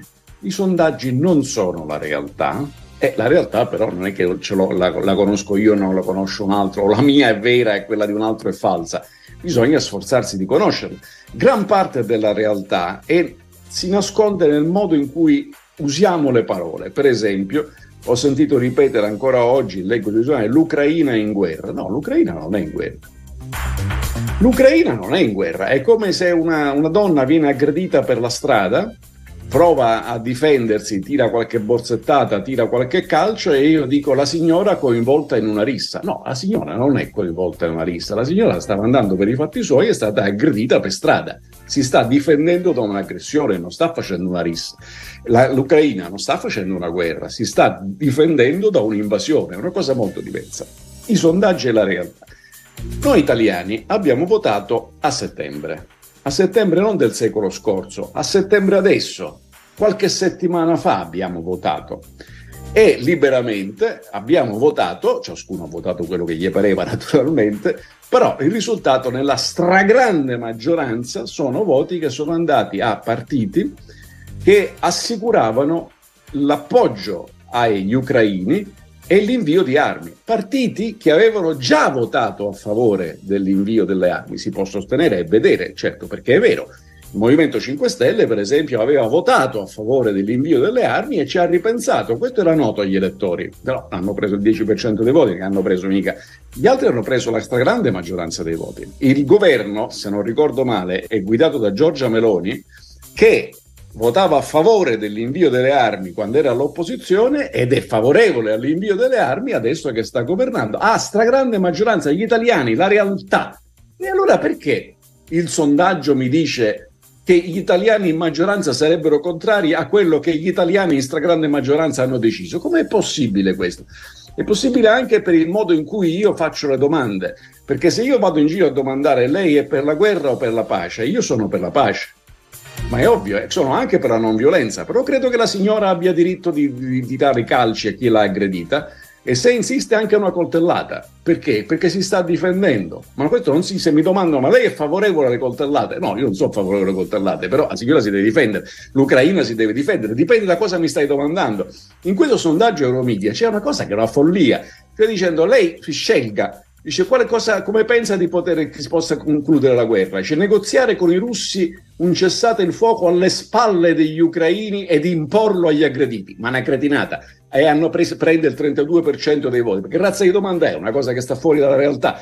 Dice, oppure potrebbe ridurre il sostegno militare a Kiev fino a convincere Zelensky dell'impossibilità di vincere. C'è bisogno di convincere Zelensky dell'impossibilità di vincere, bisogna convincere Putin dell'impossibilità di aggredire. E se diminuiscono le armi a Kiev è Putin che si convince che si può vincere e quindi la guerra non continua. Cretinata di domanda. Terza, entrare in guerra per salvare l'Ucraina e così la Nato fa direttamente la guerra alla Russia. Ma vi pare... Cioè, ma alle domande sceme si può rispondere in maniera intelligente? Sì, infatti la maggioranza, il 32,4%, dice non lo so e non rispondo.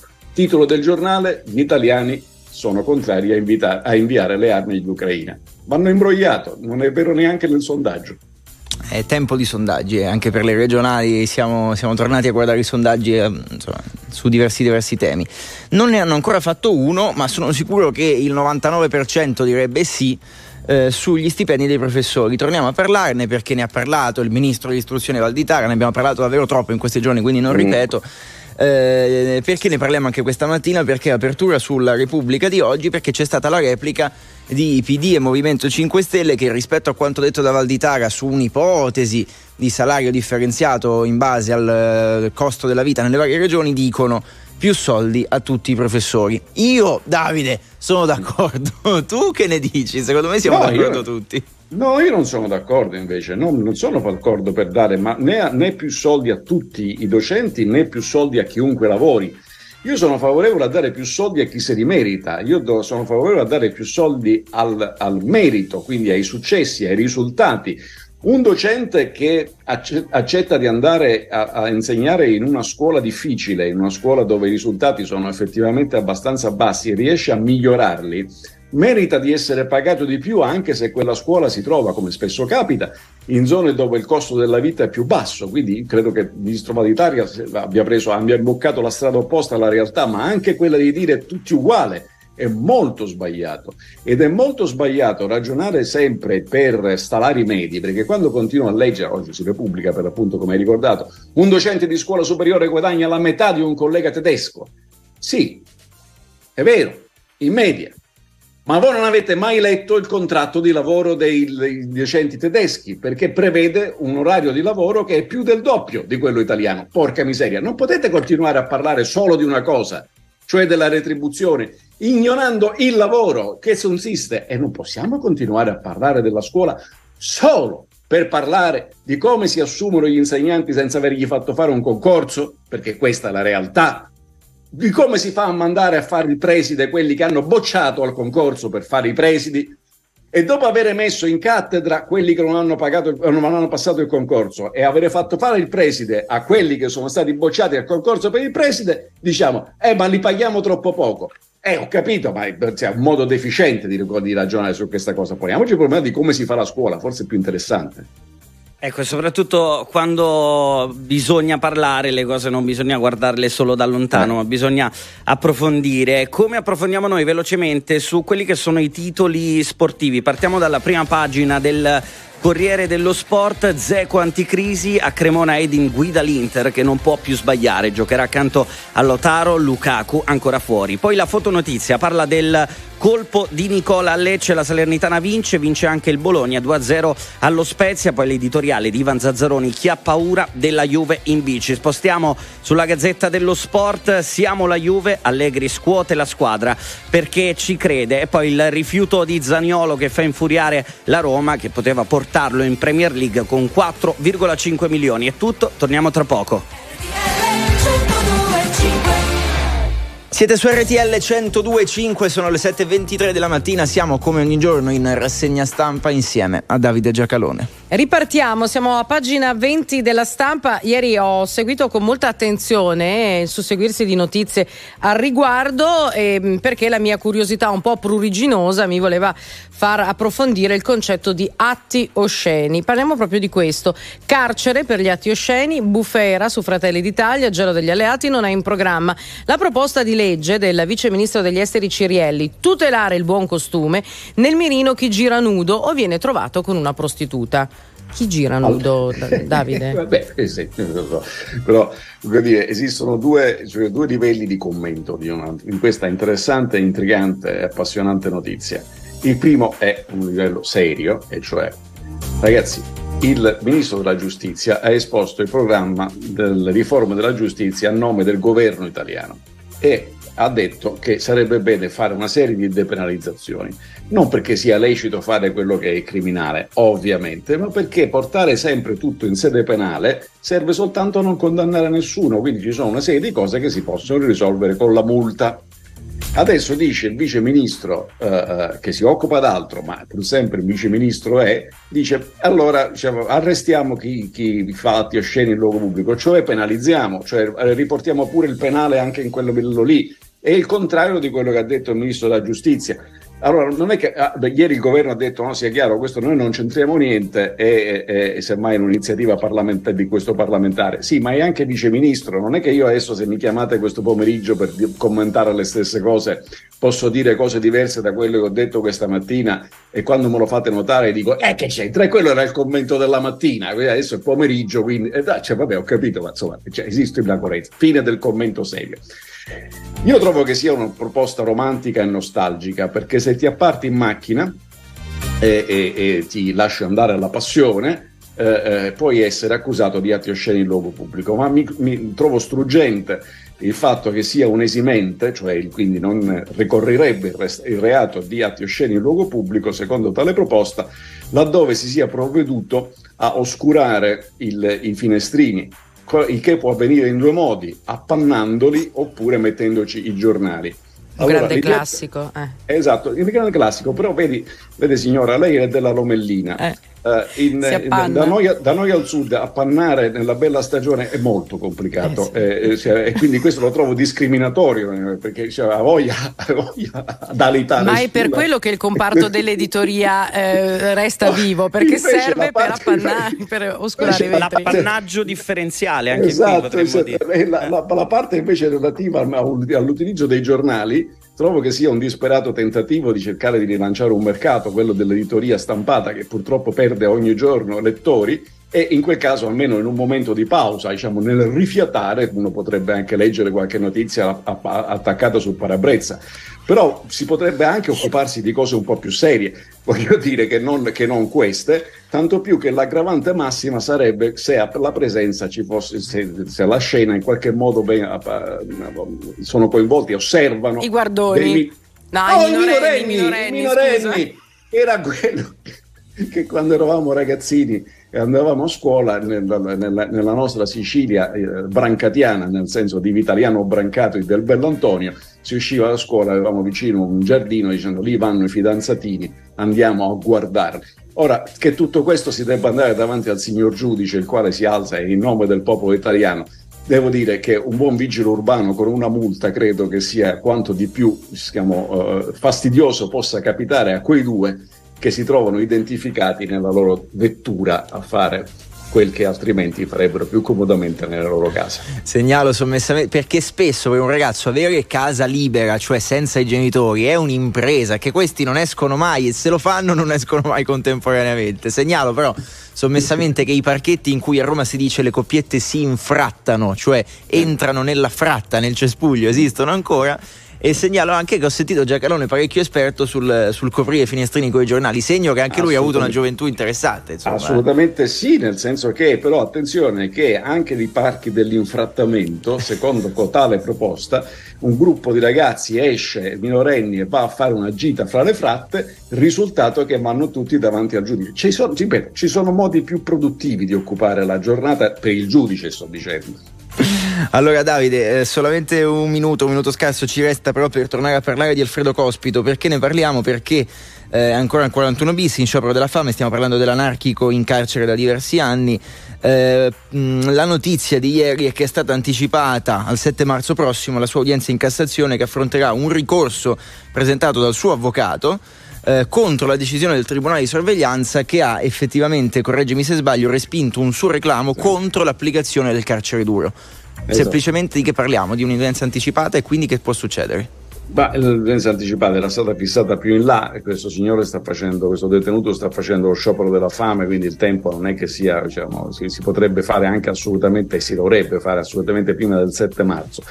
Cospito è un criminale eh, eh, ed è bene, ed è, è bene, è giusto perché c'è una sentenza che se ne stia in galera, è uno che ha, ha sparato contro altri, è uno che ha messo degli ordigni esplosivi e che non hanno creato una strage ma avrebbero potuto, eh, quindi diciamo non è che credo che debba stare in un altro posto che sia il carcere, posto che c'è una sentenza. Che il carcere debba avere quelle caratteristiche, in quelle condizioni per persone che, come lui, che non sono certamente Messina Denaro, eh, ehm, che, eh, che- eh, o che anche per Messina Denaro possa avere quel tipo di caratteristiche, tocca alla giustizia stabilirlo, ma tocca al legislatore prima di tutto dare le condizioni e il quadro di legge. Questa vicenda è stridente. La tipologia, non il fatto che sia a scontare una pena, la tipologia della pena rispetto alla realtà dei fatti. La giu- la- però il giudizio, naturalmente, alle- a legislazione vigente tocca al, al giudice e, e- e la Cassazione, appunto, am- nei primi, nei primi di marzo tornerà a riunirsi. L'appuntamento con eh, la rassegna stampa ritorna domani. Grazie Davide Giacalone, buon sabato. Grazie a voi e buona revisione a tutti.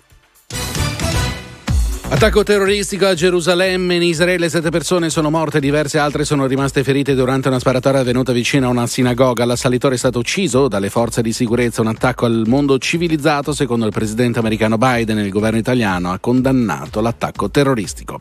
Scossa di terremoto di magnitudo 4.1 intorno alle 7.33 di questa eh, notte in provincia di Forlì Cesena, l'epicentro nei pressi di Gambettola, a una profondità di 18 km. Al momento non risultano danni a cose o persone. Una maglia della superstar del basket LeBron James è stata venduta all'asta per eh, 3 milioni e 700 mila dollari, 5 volte più rispetto al record precedente per una delle sue canotte. Si tratta della maglia risalente a quando giocava per i Miami Heat, indossata nella settima partita delle finali NBA del 2013 13 contro i Sant'Antonio Spurs. Siamo allo sport del calcio, negli anticipi di ieri, vittoria del Bologna per 2-0 sullo Spezia, successo in trasferta della Salernitana sul Lecce per 2-1.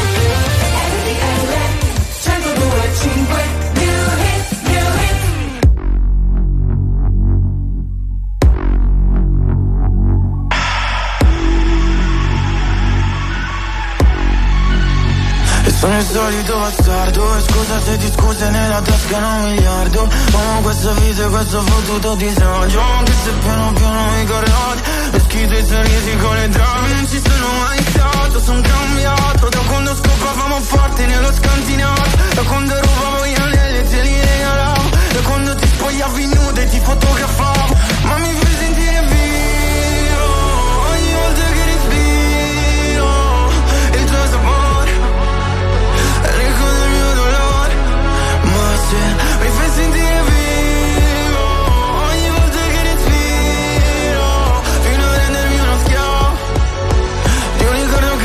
che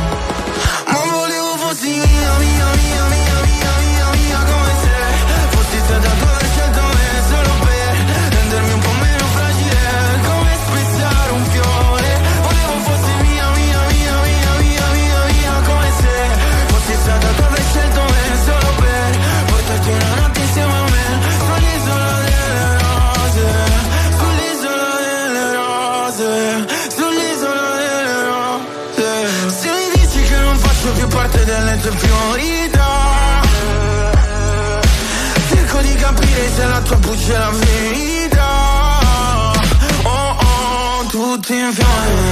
Oh oh, ricordi in fiamme.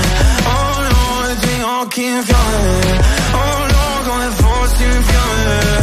Ma mi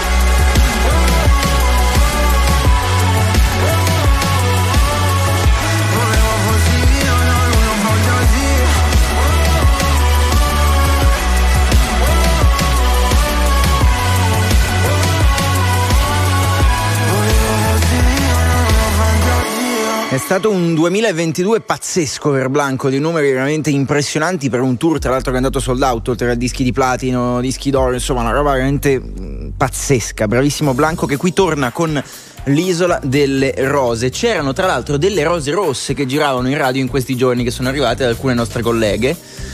Pare che non l'abbiano mandata a te, Barbara. Adesso mi dispiace. Adesso cercheremo di capire con, la- con Si l'amministrazione. saranno perse Si sa- eh, forse, un problema di spedizione. Cerchiamo di Oppure arriverà qualcosa in più. Probabile. Eh. Vi ricordo che un diamante è per sempre. Ecco. Le rose appassiscono poi. Infatti, infatti, va bene, sono le 7.35, siete su RTL 102.5, ora l'oroscopo. Bentrovati all'appuntamento con le stelle. Cari Ariete, Super Weekend, grazie al pianeta della fortuna, por- porterà viaggi, novità, soluzioni improvvise e molto vantaggiose. Amici del Toro, occhio a un imprevisto destabilizzante che potrebbe mandare all'aria i vostri piani, ma è in questi casi che bisogna mostrare carattere. Gemelli, avvertirete il bisogno di confrontarvi con gli altri, ma dovrete usare un approccio soft, altrimenti qualcuno potrebbe fraintendervi. Cari cancro, guadagni proporzionali all'impegno e voi di impegno ce ne mettete sempre tanto, potrete permettervi anche qualche sfizio. Leone, nella vostra vita desidererete un cambiamento epocale, della routine non ne potete proprio più e allora impegnatevi. Amici della Vergine, concedetevi una pausa per prendere fiato, perché non programmate una bella gita rilassante? Cari Bilancia, il senso pratico sarà la carta vincente per organizzare una seratina con i fiocchi. Scorpione, è vero che qualche segno si realizzerà, ma per lo più saranno contrattempi e poi tante spese extra per la casa, fate attenzione. Sagittario, fortunati i viaggi, soprattutto quelli finalizzati all'acquisto di nuovi arredi per la casa per renderla ancora più bella e accogliente.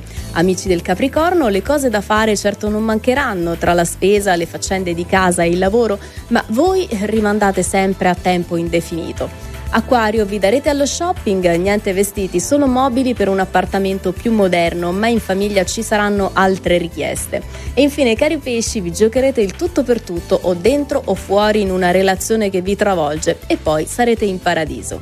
I segni fortunati di oggi: Leone, Scorpione, Sagittario, Capricorno e Pesci. Firmato da Adele Procasca. Stop the clocks.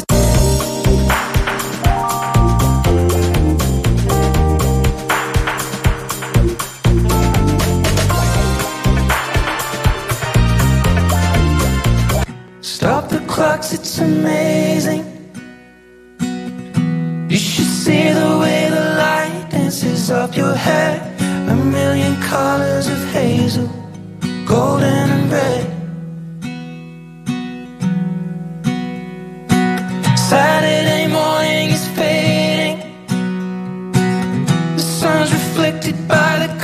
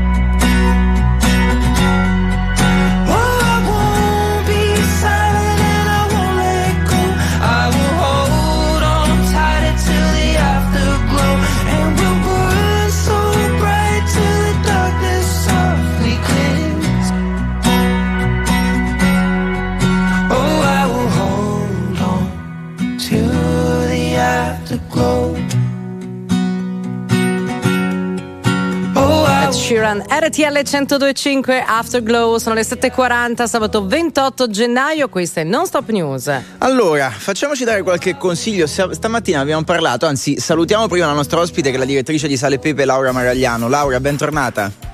Grazie, buongiorno a tutti. Mi Allora, piace quest- per le. Cosa? Scusate, ma sono rauca. Ma, eh, ma guarda, purtroppo è un periodo che vuoi o non vuoi tocca quasi a tutti, quindi ci sta che Esatto, abbia toccato esatto. anche te.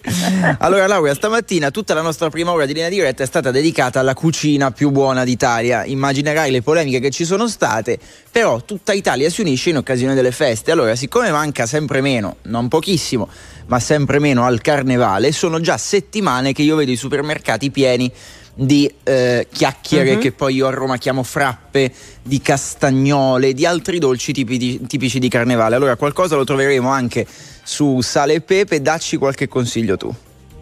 È vero, guarda, appena finisce Natale, poi Capodanno compaiono subito nei supermercati, quindi uno non si può dimenticare che arriva Carnevale. E anzi, per noi è un obbligo, così come un obbligo Natale, per cui le frittelle non mancano. L'imbarazzo è che cosa fare, perché le frittelle sono tante, ma anche un po' ripetitive, quindi ogni volta bisogna inventarsi qualcosa. In un mondo in cui ci sono davvero tanti tipi di frittelle e alcuni sono poi gli stessi che comunque regionalmente prendono nomi diversi e appunto l'hai detto, no? Frappe, bugie, galani, eh, chiacchiere, intrigoni, lattughe, cioè ci sono poi tutta la stessa famiglia che conosciamo, cioè di chiacchiere che hanno un impasto che viene tirato, eh, tagliato e poi fritto. Poi c'è tutto un Oppure messo al mondo. forno, perché c'è anche questo Oppure, filone un po' più light. Certo, esattamente messo al forno. Mentre non è possibile con tutte quelle che sono, diciamo, le più golose, che sono quelle lievitate e farcite, farcite di cioccolato, farcite di crema, oppure così come sono, e quindi entriamo in un mondo di bomboloni, castagnole, cioè tutto un mondo di, di cose farcite. In Piemonte, per esempio, ne esiste un tipo che si chiama farciò. Ehm, che già sta a capire che cosa poi riceverà il contenuto. Noi quest'anno ci siamo buttati sulle frittelle di frutta perché ormai ne abbiamo fatto di tutti i tipi, ordine e grado, quindi questa volta noi le abbiamo riempite invece che di crema di frutta usando un po' tutti i tipi, dalle mele che sono le più eh, conosciute e caratteristiche, quindi quelle frittelle che alla fine hanno un buco a ciambella, addirittura al mango, alla frutta secca, alle pere con la ricotta, alle albicocche secche col cioccolato, all'ananas e alla banana, insomma tutta la frutta che c'è in questo periodo, che non è moltissima, l'abbiamo usata e l'abbiamo ricoperta di pastella e poi fritta. Bene. Ma eh, ecco, questo è più o meno il, scusate, il nostro mondo delle frittelle. Ecco, Eh, diciamo un peccato di gola bello articolato, nutrito. Ma, nutrito. ma possiamo dire, Laura, non di soli dolci ci nutriamo, quindi sorprendici anche con eh, dei sì, piatti precedenti che possiamo vero. servire. Eh. È vero, eh, allora non di solo dolci, ma addirittura ci sono dei piatti che sono tipici del carnevale. In alcune zone, per esempio a Verona, gli gnocchi, proprio perché c'è questa maschera eh, che si chiama papà del gnocco, per cui eh, il giorno precedente, cioè due o tre giorni prima, alla fine del carnevale, c'è questa distribuzione degli gnocchi che è un piatto completamente salato e che invece ehm, viene distribuito. Quindi ci sono dei piatti eh, che sono tipici del carnevale. Io ne ho raccontato anche uno nell'editoriale, che sono i ravioli di Scapoli, che hanno una tradizione lunghissima. Quindi ci sono dei posti eh, che hanno davvero dei piatti che non sono dolci, ma che sono salati. E Poi sono sempre belli carichi perché lo scopo del Ah, carnevale è la quello, è caricarci. ricchezza, è Sì. dimenticare la povertà come lo facevano Certo. una volta in queste feste in cui tutti diventavano ricchi e mangiavano ed era davvero un'occasione di festa quella eh, del carnevale per il popolo in genere. Perché poi perciò- arrivava la quaresima, infatti il carnevale carne Eh, levare, certo. poi si toglie la carne, si mangia di magro Si e quindi questo tutto, però- si toglie tutto, hai ragione. Grazie alla nostra ospite Laura Maragliano, direttrice di Sale e Pepe. Alla prossima e grazie per questo excursus dolcissimo e calorico. Buona giornata. Grazie, grazie a voi, buon lavoro. Ciao, Grazie, ciao, ciao. Laura. Ci dobbiamo tornare sulle frittelle, eh, Sì, perché ho una ricetta che senz'altro. voglio condividere condividere con voi. Va bene, andiamo avanti. Arriva Fabio Rovazzi, la sua nuova canzone si intitola Niente, è per sempre. C'è qualcuno che si ammazza, ho la soluzione in tasca, non chiamo l'ambulanza, filmo. Mi son tagliato con la carta, il panino troppa salsa, chissà come si sta in Ucraina. Non succederà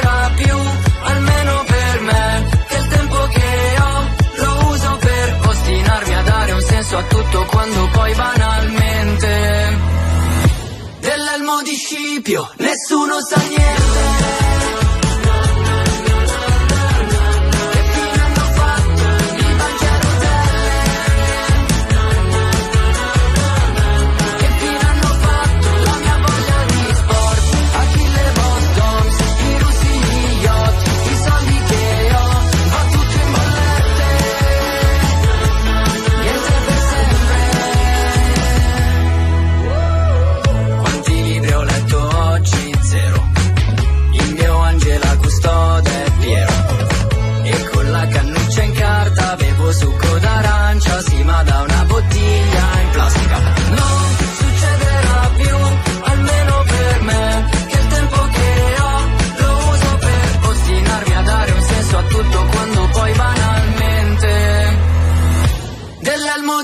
Di Scipio nessuno sa niente.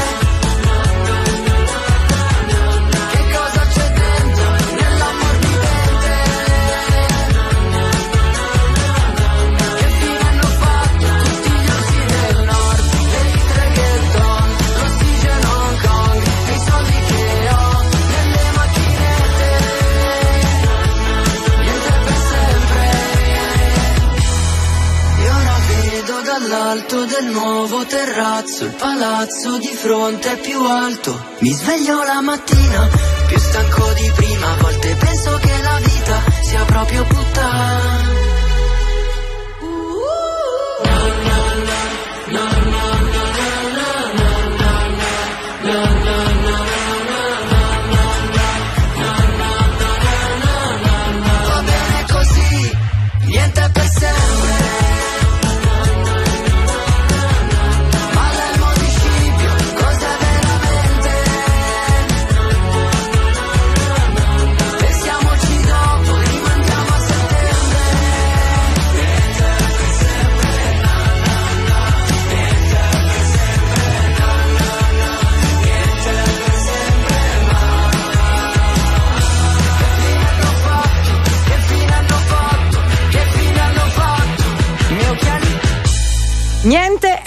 Sempre. La nuova canzone di Fabio Rovazzi qui su RTL 1025 in Non Stop News sabato 28 gennaio alle 7.48. Allora, commentavamo questa mattina in rassegna stampa dei dati confortanti in un certo senso sul lavoro, un milione di posti in più creati negli ultimi due anni dopo un periodo, quello della pandemia, che sicuramente ci aveva dato una bella botta e però ci dice l'Istat questa botta l'abbiamo in toto, almeno per quanto riguarda il lavoro, recuperata. Di questo siamo contenti, però continuiamo a sentire di tante aziende piccole, medie, anche grandi, che il personale comunque non lo trovano. Quindi sono due Italie diverse che spesso non si incontrano. Allora ne parliamo insieme all'avvocato Nicola Spadafora, presidente di Confapi, la Confederazione Italiana della Piccola e Media Industria Privata. Avvocato, buongiorno e benvenuto. Buongiorno a lei, buongiorno a tutti, grazie. Allora, commentiamo intanto questo primo dato, perché poi è praticamente dal 2021-2022 che parliamo sempre di ripartenza, di un, un, mercato che grazie a Dio dopo la pandemia si è ripreso. Quindi intanto questo dato in più insomma, ci fa ben sperare almeno per il futuro, o no? Ma sicuramente ben sperare, sicuramente. Ora il, il, tema è un altro. Una piccola precisazione: io sono il presidente della Confapi, però limitatamente alla territoriale di Milano, quindi il nostro osservatorio è quello della piazza Meneghina e della Lombardia. Eh, fatta questa precisazione, eh, i dati sono confortanti e questo ci fa stare più tranquilli. Però ecco, noi siamo un osservatorio sulla, sulla capitale economica del paese e sinceramente i, i dati non sono così incoraggianti. Eh, abbiamo un, un, ascolto diretto con, con, il nostro territorio, abbiamo un contatto quotidiano eh, con centinaia di imprese e purtroppo il problema maggiore che ci affligge è proprio quello della mancanza di risorse.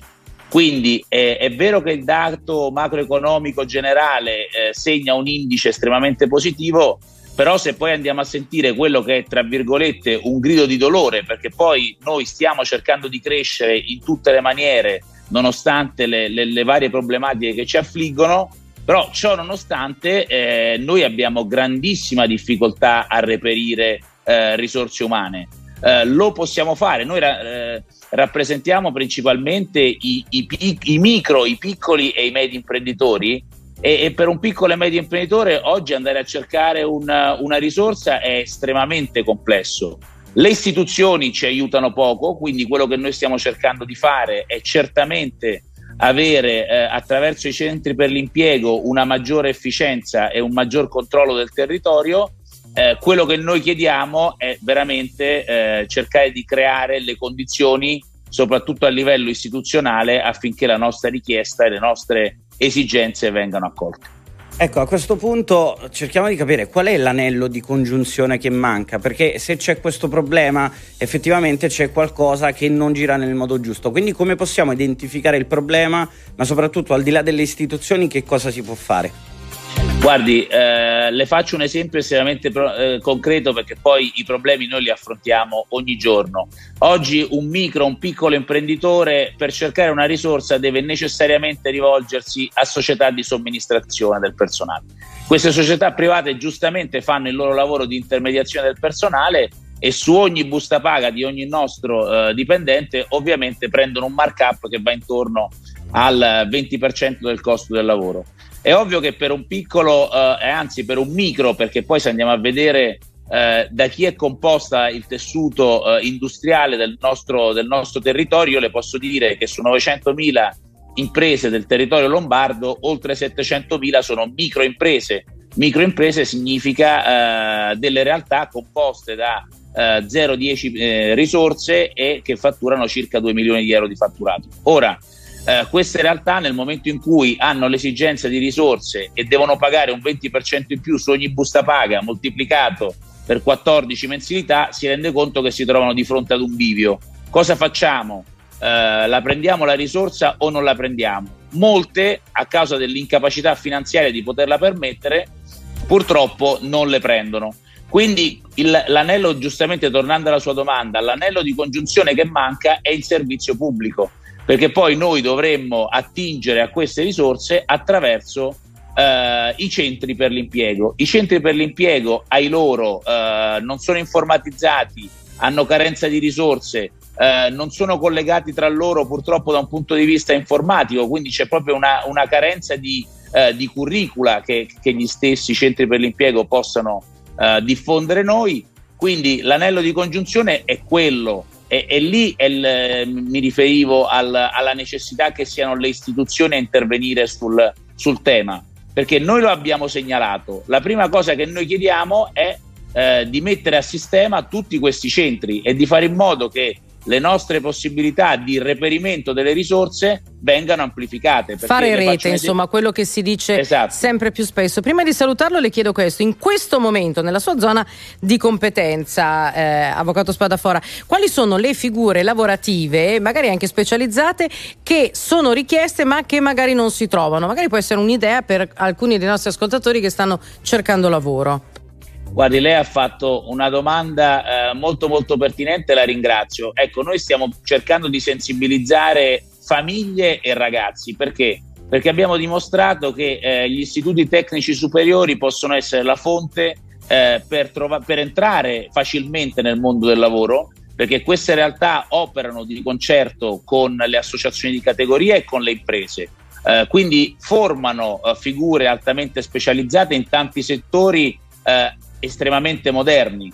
Quindi quello che noi stiamo suggerendo alle famiglie è non andare sempre dietro al, al sogno del, del ragazzo laureato, perché non tutti debbono essere in questo momento laureati. Ci sono tante figure laureate che trovano grandissima difficoltà a entrare nel mondo del lavoro e ci sono tantissimi ragazzi specializzati in questi istituti che invece eh, al 98% trovano immediatamente posti di lavoro. Quindi quello per noi potrebbe essere ed è un, eh, una soluzione per risolvere il problema Sì. e per cercare di favorire soprattutto l'ingresso dei giovani nel mondo del lavoro. Un ottimo volano e 98%, una percentuale dovrebbe farci capire che effettivamente allora c'è qualcosa che funziona. Il problema è che tante volte, basti citare i centri per l'impiego, l'abbiamo fatto, ci perdiamo veramente avendo un potenziale enorme. Il problema è che la situazione al momento è questa.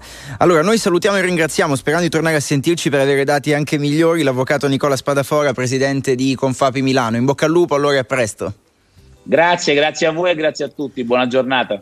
Non vorrei dire. Eh. Ma mi sa che ha ragione Giacalone quando dice allora la stessa cosa. Eh, sì. Che bisogna investire di più sull'istruzione. Stai cercando di farmi lasciare questo lavoro così ti lascio campo libero? Questo cerco di farlo da mo'. Siete su RTL 1025 adesso c'è Guilty.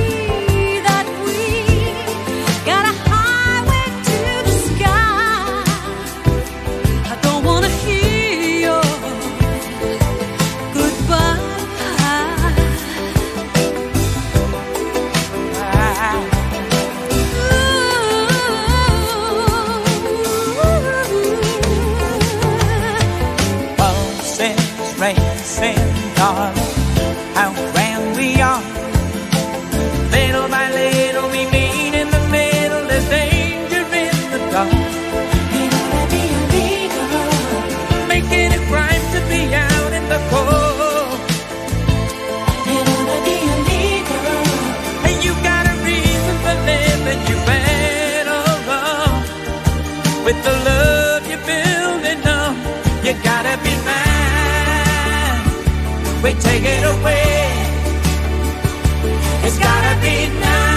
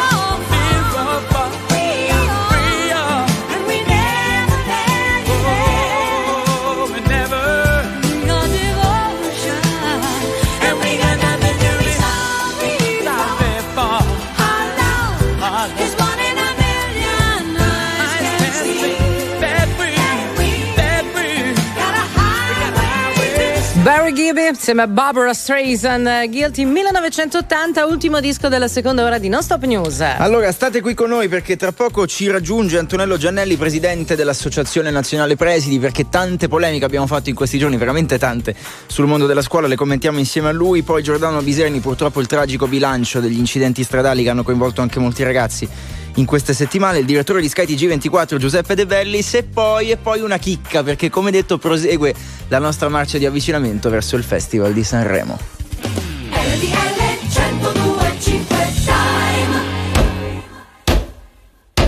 Anche a Castello dell'Acqua, in provincia di Sondrio, sono le 8.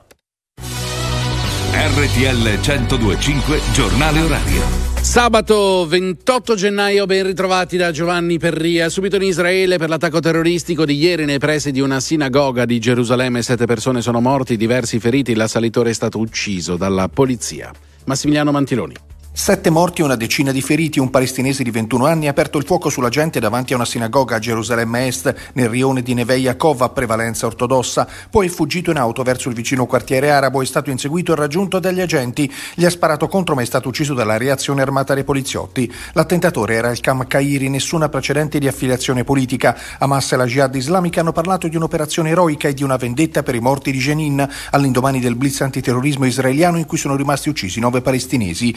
Manifestazioni di gioia in diverse città palestinesi, festeggiamenti a Gaza. Il presidente americano Biden e il premier israeliano Netanyahu hanno parlato di attacco al mondo civilizzato avvenuto proprio nel giorno della memoria. Siamo pronti a difenderci, ha fatto sapere Netanyahu.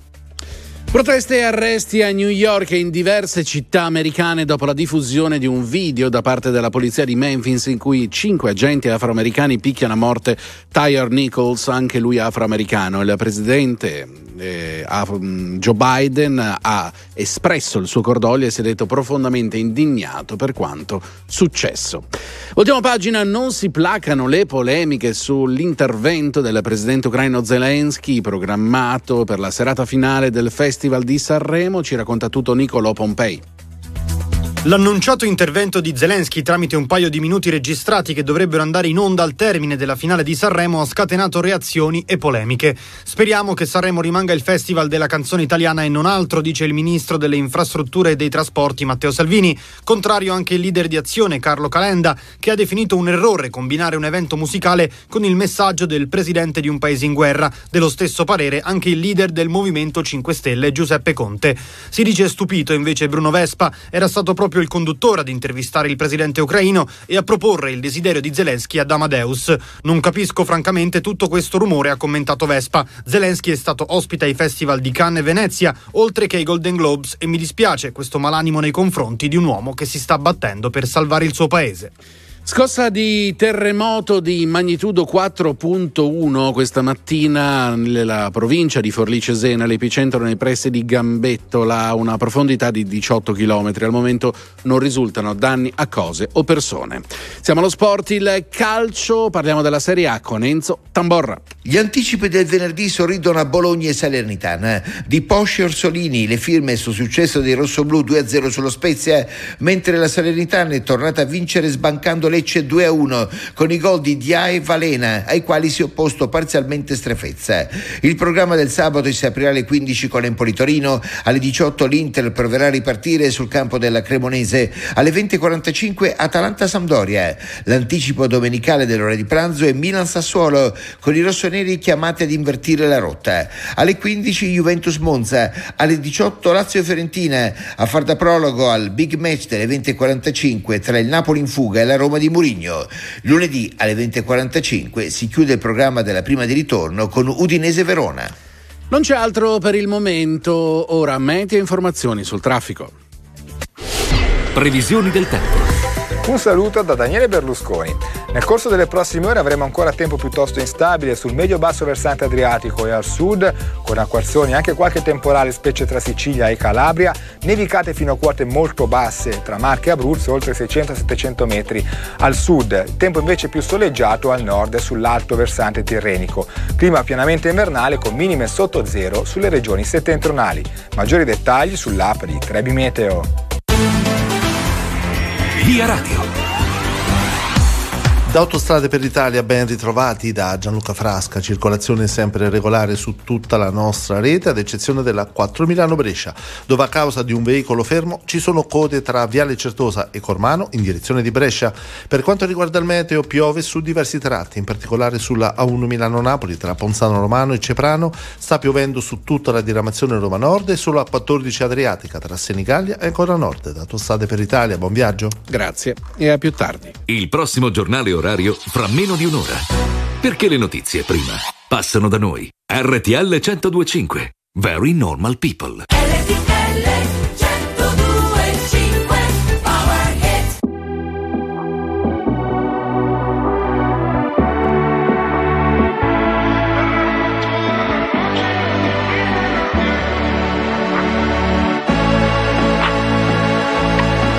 Club con el combo, rápido la lejos. Se pintaba los labios y la copa como espejo. Se acercó poco a poco y yo queriendo que me baile. Luego me dijo, vamos que te enseño buenos aires. Y nos fuimos en una, empezamos a la una.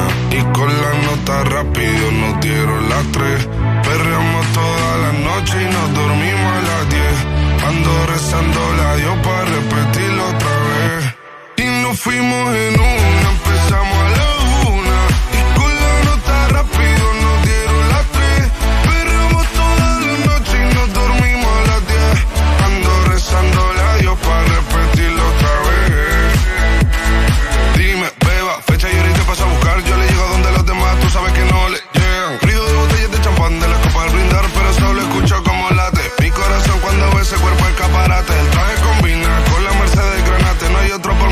por más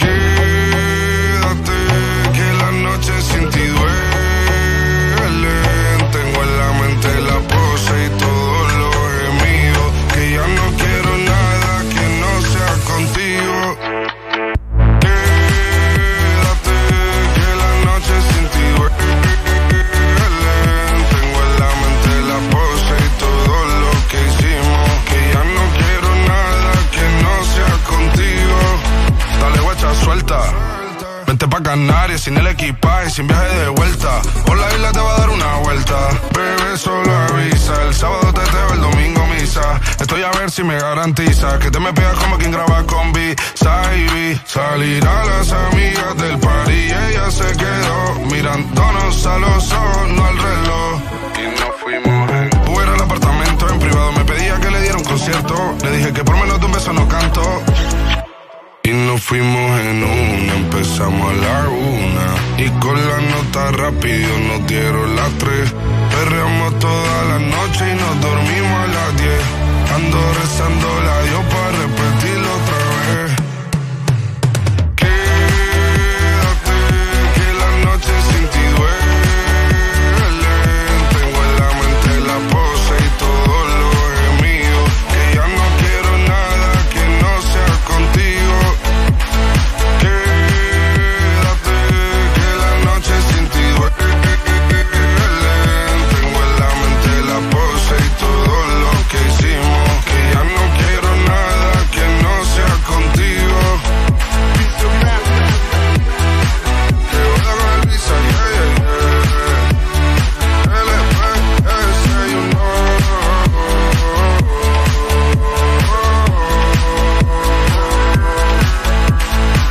Bizza Rap qui su RTL 1025 il Power Hit che apre la terza ed ultima ora di Non Stop News di questo sabato 28 gennaio. Buona giornata da Antonio Sica in diretta da Roma, grazie anche ad Alessio. Alessio Valentini per la regia, da Milano Luigi Santarelli e Barbara Sala, grazie in maniera molto sbrigativa a Gigi Resta e a Riga Ristarco. Allora, come spesso, ma veramente spesso accade, ogni volta che il ministro dell'istruzione, qualsiasi esso sia, che in questo governo è anche del merito, questa è la nuova denominazione, rilascia un'intervista, qualche polemica sorge sempre. L'ultima, le ultime parole su cui poi è tornato parzialmente indietro il ministro Valditara riguardano gli stipendi cosiddetti differenziati per docenti che insomma lavorano in regioni diverse dove il costo della vita è diverso e poi anche l'ingresso dei privati nel mondo della scuola per recuperare un po' di fondi. Tra l'altro c'è anche eh, un'altra proposta che arriva da un assessore del Trentino Alto Adige di non scendere mai sotto il 4 con i voti perché insomma ritenuto insomma, umiliante in generale non eh, stimolante per i ragazzi. Per commentare tutto ciò ci ha raggiunto Antonello Giannelli, presidente Associazione Nazionale Presidi. Presidente, buongiorno. Buongiorno, buongiorno a voi e a tutti i radioascoltatori. Allora, partiamo dalla questione che più ha fatto discutere, ossia differenziare gli stipendi per i docenti, diciamoci, da nord a sud, dove eh, la vita costa di più o costa di meno. Se non sbaglio, voi non siete così contrari, oppure no?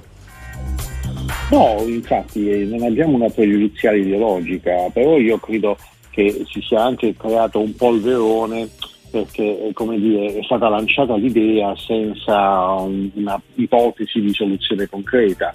In particolare il problema vero che abbiamo da risolvere è che eh, abbiamo sempre più difficoltà a trovare eh, docenti disponibili a insegnare al nord. Questo è il problema e noi da questo dobbiamo partire. Allora, l'analisi di questo problema ci fa constatare che molto spesso i giovani non vanno al nord a lavorare da- provenendo dal sud in quanto gli costa troppo la vita, gli costa troppo la casa e, e cose di questo tipo, considerando anche che gli stipendi sono bassi come ben sappiamo. Allora, una possibilità di risolvere questo potrebbe essere dire, pagare di più eh, in, quelle, in- quelle zone, però mh, questo probabilmente non risolve del tutto il problema perché eh, naturalmente abbiamo anche eh, comunque dei giovani del nord che la- vogliono lavorare lì e però hanno una casa di proprietà, hanno una famiglia lì e quindi hanno un supporto sociale che quegli altri non avrebbero. Quindi anziché parlare di, eh, di stipendi, di differenziazione degli stipendi, si potrebbe considerare delle forme di welfare innovative che magari supportassero queste persone nel pagarsi i trasporti e perché no anche nel pagarsi un affitto, nel pagarsi i pasti, dei buoni pasti, qualcosa del genere. Quindi visto in questo modo come la sto dicendo io, più che un problema di differenziazione, di retribuzione, potrebbe essere una soluzione legata a un welfare da individuare, naturalmente da, da ideare, da progettare. Da magari sugli possa. affitti e sui trasporti, anche perché eh, sembra che le risorse umane manchino non solo nella scuola, ma anche, eh, come dicevamo prima, nelle aziende. Quindi potrebbe essere interessante colpire più settori. Però oltre agli stipendi c'è la questione finanziamenti privati, che anche è stata accennata, e anche qui si rischia di creare una spaccatura, una disparità, perché eh, facciamo un piccolo esempio, è sicuramente più difficile trovare dei finanziamenti per una scuola di periferia piuttosto che per una scuola eh, di una grande città. Dunque, allora partiamo innanzitutto dal fatto che eh, la- una forma di finanziamento da parte dei privati è già consentita ed esiste nel nostro ordinamento da almeno 15 anni. Fu introdotta dal ministro Fioroni. Allora abbiamo una detraibilità del 19% per i contributi che i privati vogliono dare a singole scuole, però. Allora quel tipo di contribuzione effettivamente può creare quello che dice lei, premesso che non l'ha creato, quindi in 15 anni i contributi sono stati molto pochi e, e lasciati un po' al buon cuore eh, di chi ha voluto contribuire, però fatto in quel modo è sulla singola scuola e quindi effettivamente si corre il rischio anche molto astratto di andare in quella direzione che dice lei, però credo che il Ministro anche qui non ha dato ulteriori elementi, quindi non sappiamo bene che cosa voglia, voglia fare, il Ministro ha parlato di una- un finanziamento nei confronti del sistema, allora capisce bene che se noi diciamo a un'azienda che volesse dare non lo so, un milione di euro, non devi darlo a una scuola, ma devi darlo nelle casse del Ministero in modo che questo poi lo distribuisca come meglio crede tra le scuole, anche tra quelle che ne hanno più bisogno, il problema si risolve. Quindi non è tanto l'argomento che dovrebbe creare spaccature, quanto semmai il- le, le possibili soluzioni, magari qualcuno può essere d'accordo o no, ma su un qualcosa di concreto, altrimenti si fa un polverone ideologico che assomiglia più a una disputa da bar che a un dibattito Certo. serio.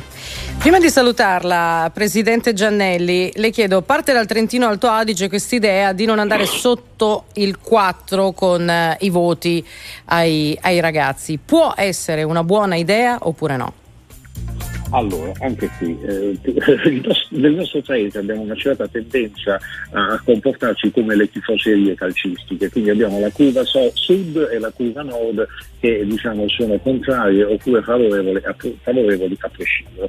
Allora, anche qui il nostro sistema scolastico presenta molte criticità. Nei test internazionali sappiamo benissimo di essere molto indietro rispetto ad altri paesi. Guarda caso il Trentino Alto Adige è una regione che ha risultati degli alunni comparabili a quelli finlandesi e dal Trentino Alto Adige ci viene una proposta che è fatta propria dai sistemi scolastici più evoluti con i migliori risultati, Finlandia in testa. In Finlandia non si mettono voti negativi e non si boccia.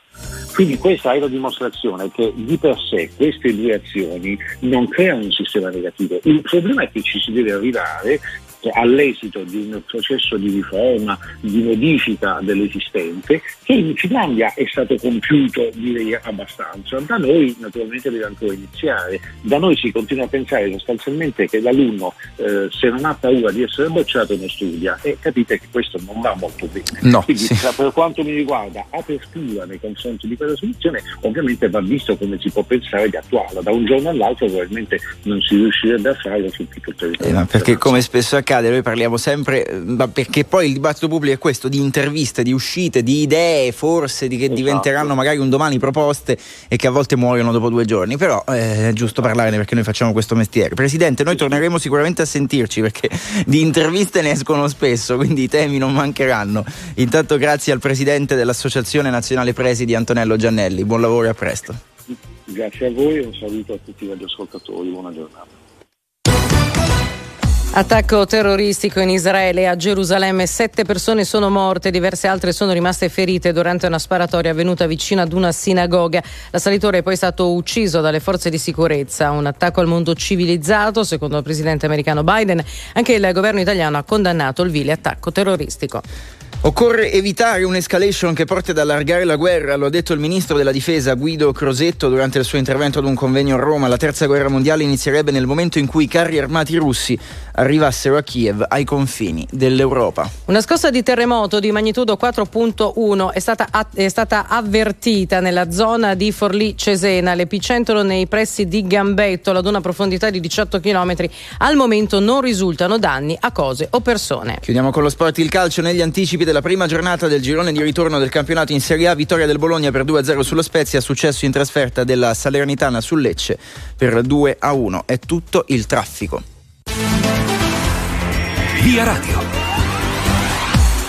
Da Autostrade per l'Italia ben ritrovati da Gianluca Frasca, circolazione sempre regolare su tutta la nostra rete. L'unica notizia ci arriva dalla 4, la Milano-Brescia, dove a causa di un veicolo fermo ci sono code tra il bivio per la 8 Milano-Varese e Cormano in direzione di Brescia e per quanto riguarda il meteo piove su diversi tratti, in particolare sulla A1 tra Ponzano Romano e Ceprano. Sta piovendo su tutta la diramazione Roma Nord e piove anche sulla 14 tra Senigallia e ancora Nord. Da Autostrade per l'Italia, buon viaggio. Grazie 8 e 17 RTL 1025 siete in No Stop News Barbara Sala, Luigi Santarelli ed Antonio Sica e ci sono ancora tanti ospiti che stanno per arrivare. Come detto torniamo sul tragico incidente che ieri mattina, ieri notte si è consumato alle porte di Roma in cui cinque ragazzi giovanissimi tra i 17 e i 22 anni hanno perso la vita e purtroppo ogni volta che leggiamo di questi episodi leggiamo anche dei numeri, del bilancio delle morti che è un bilancio veramente spaventoso e tra poco purtroppo leggeremo quei numeri. E poi i temi dell'attualità, ma torniamo anche a parlare del Festival di Sanremo. Torniamo con Elodie, state con noi.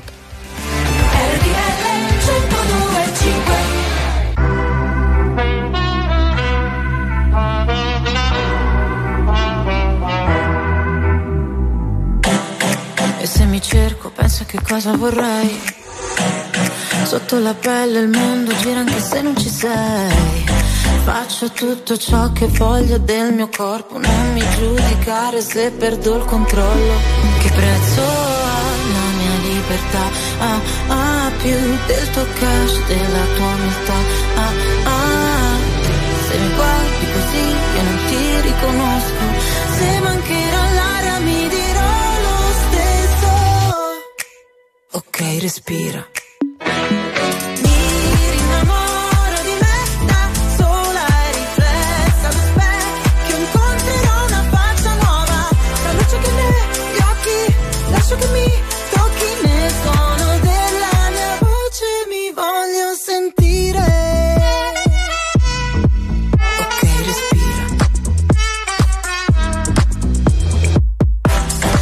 L'istinto è la mia arma so che può ferire ma la mia verità mi guarirà alla fine.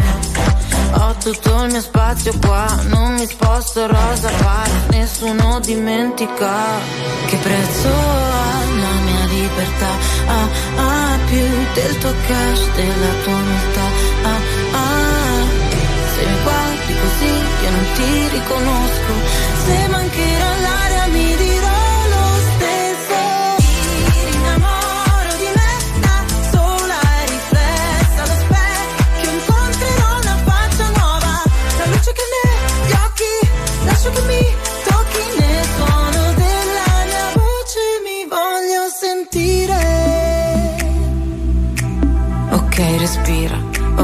respira. Il sole va la notte mi. Innamoro di me innamoro di me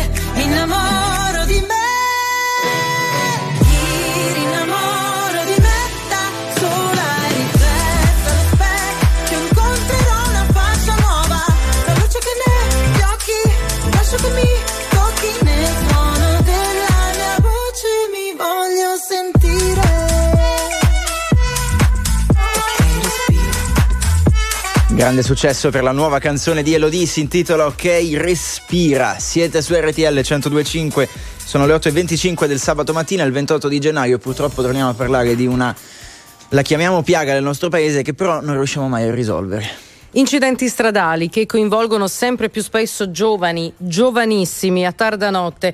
Eh, lo dicevi, eh, il- l'incidente alle porte di Roma. Cinque ragazzi erano, sei- erano in sei a bordo di, una, di un'auto. Cinque ragazzi tra i 17 e i 22 anni hanno perso la vita.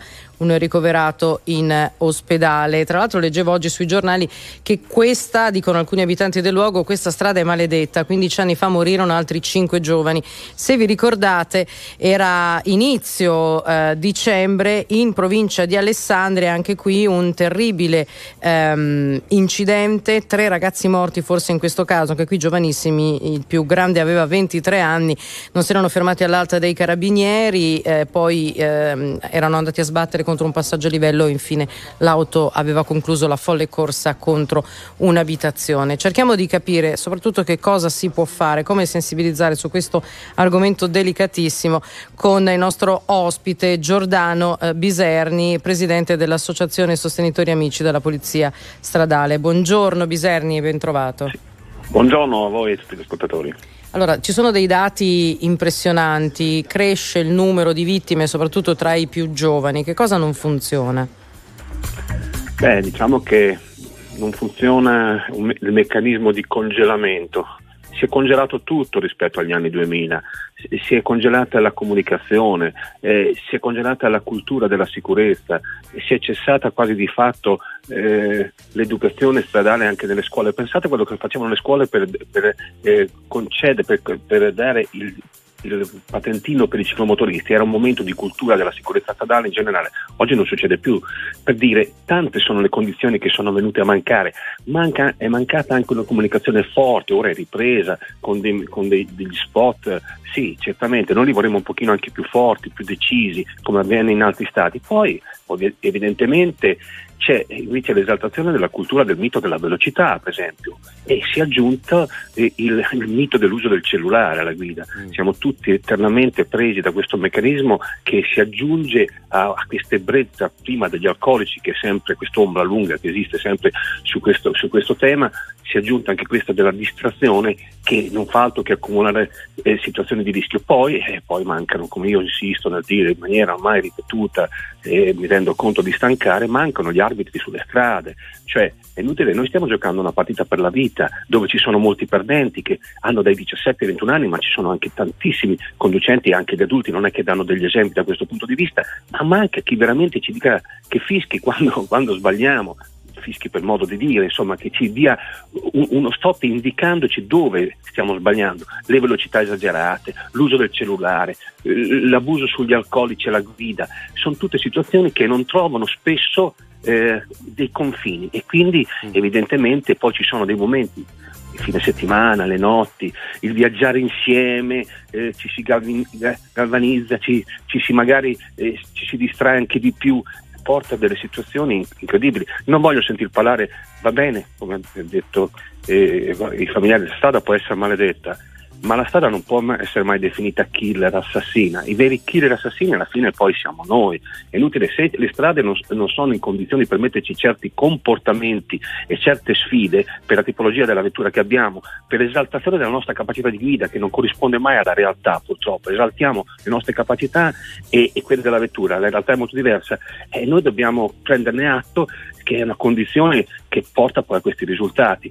Eh, serve invertire la rotta completamente e cominciare a parlarne seriamente. C'è stato un messaggio del Presidente della Repubblica eh, nel discorso di fine anno, ecco questo potrebbe essere un momento di svolta, c'è stata una presa di coscienza da parte anche della politica dopo l'incidente, voglio ricordarlo, no? tragico di Francesco Valdisseri, ricordate a Roma, lo voglio citare, eh, preso sul marciapiede, come dico io, Signori, se ci vengono a prendere sul marciapiede, ci travolgono, qui c'è da C'è stare qualcosa che non va. Eh, assolutamente. C'è qualcosa che non va. Visto che eh, parlavamo di prevenzione, prevenzione che passa anche dalla maggiore conoscenza, proviamo questa mattina anche a concentrarci sul bilancio delle morti del 2023 che magari potrebbe essere utile per capire di più e per calarci ancora di più in questo contesto.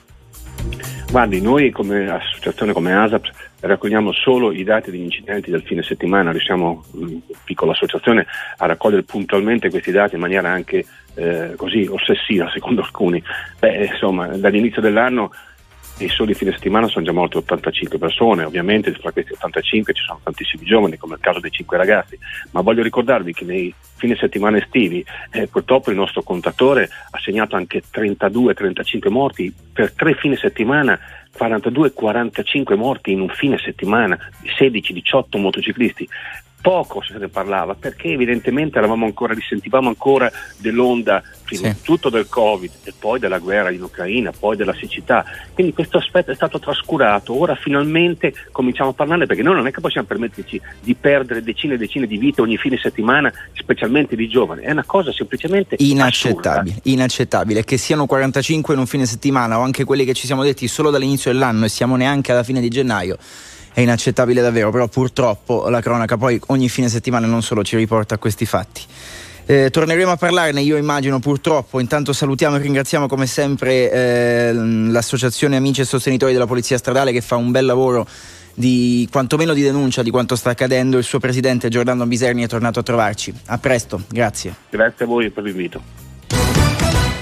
Attacco terroristico a Gerusalemme in Israele, sette persone sono morte, diverse altre sono rimaste ferite durante una sparatoria avvenuta vicino ad una sinagoga. L'assalitore è stato ucciso dalle forze di sicurezza, un attacco al mondo civilizzato, secondo il presidente americano Biden. Il governo italiano condanna il vile attacco terroristico.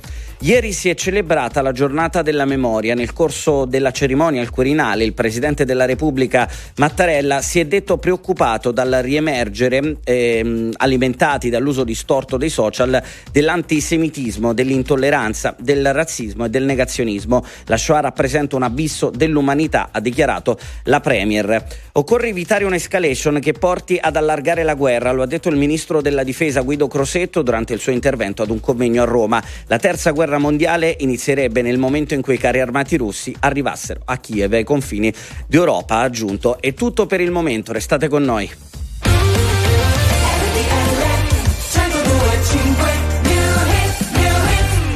Were good, we were gold. Kind of dream that can't be sold.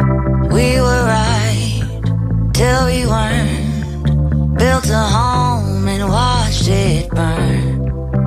Mm, I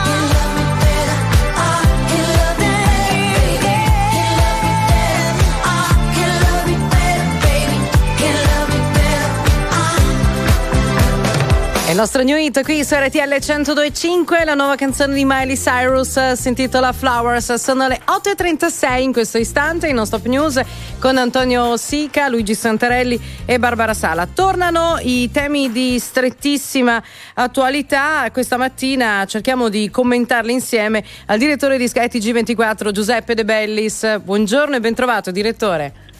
Buongiorno a voi.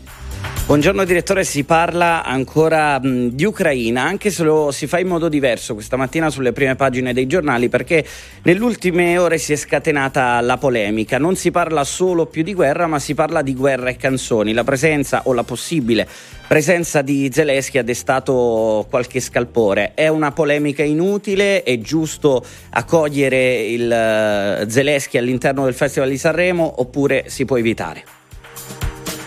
Allora, questa è una domanda dire, alla quale veramente dare una risposta è difficile, perché se guardiamo quello che è successo in altri paesi e in quello che è successo nell'ultimo anno, Zelensky è stato protagonista di tantissimi appuntamenti eh, leggeri, appuntamenti di spettacolo, è stato ospite nella notte degli Oscar, è stato ospite sempre ovviamente in collegamento eh, in altri appuntamenti simili. Io sono convinto che in questo momento, in questo genere eh, di appuntamenti, la presenza eh, del eh, premier, del presidente ehm, ucraino non sia necessaria. Noi abbiamo la possibilità di intervistarlo ormai, per fortuna, eh, molto più facilmente rispetto a un anno fa. E per cui la sua voce è una voce che arriva, arriva a tutti noi eh, molto più facilmente e, e quindi credo che in un contesto come quello di Sanremo la- ricordare la guerra in Ucraina, ricordare quello che sta accadendo non sia necessariamente da fare attraverso un collegamento con, con Zelensky. Credo però che al- dallo, dallo stesso punto di vista la politica si possa anche non concentrare sulla presenza o meno di Zelensky perché poi finisce per diventare un argomento, un tema divisivo quando divisivo non dovrebbe esserlo, perché il sostegno alla popolazione ucraina tramite il sostegno Zelensky credo che debba essere automatico e condiviso da tutti. Lo crediamo anche noi, ma vediamo che a volte non è così. Allora, direttore, notizie dal mondo purtroppo sono sulla homepage di skytg24.it e notizie non sono sicuramente positive. A Gerusalemme una nuova sparatoria, sette morti e c'erano stati anche diversi attacchi delle parte dell'esercito israeliano qualche ora prima. Insomma, la situazione è forse più calda che mai, oppure no? Purtroppo sì, pensavamo, eh, sbagliando, che mm, la situazione diciamo, del conflitto latente e poi non latente eh, israelo-palestinese eh, era sotto controllo, quello che è accaduto negli ultimi settimane. Purtroppo è stata una continua escalation di provocazioni eh, e di attacchi e di ripicche. E ieri questo attacco terroristico è stato pesantissimo, riportato, eh, ci ha riportato alla memoria eh, cose che sono che sono accadute negli ultimi anni che sono state gravissime. E credo che questo aumenti la tensione eh, generale eh, nelle aree più calde del mondo in un momento in cui eh, non ce n'è bisogno, evidentemente, questo lo sappiamo, in un momento in cui però chiaramente eh, il proprio, eh, la- l'instabilità generale alimenta tutti i movimenti che hanno eh, interesse a mantenere e anzi ad alimentare ancora di più questa, questa instabilità. Israele è un player fondamentale dell'assetto geopolitico, proprio nelle questioni ucraine negli ultimi tempi ha cambiato leggermente punto di vista e questo eh, è tenuto in grande considerazione da, da tutti gli analisti e quindi anche la gestione di una eh, escalation interna delle tensioni non è soltanto grave per quello che accade nella regione medio orientale, ma potenzialmente può essere eh, grave anche per quello che accade ai- oltre i confini della regione. Un effetto eco che poi potrebbe riverberare anche altrove eh, in una zona da sempre caldissima. Grazie al direttore di Sky TG24 Giuseppe De Bellis, buona giornata e buon lavoro anche a tutta la redazione. Grazie a voi, buon lavoro. Burn and we play, we try to forget, but the memories left are still haunting. The walls that we built from bottles and pills. We swallow until we're not talking. I, I, I, I, I, I am a man on fire. You, a violent desire. What a dangerous night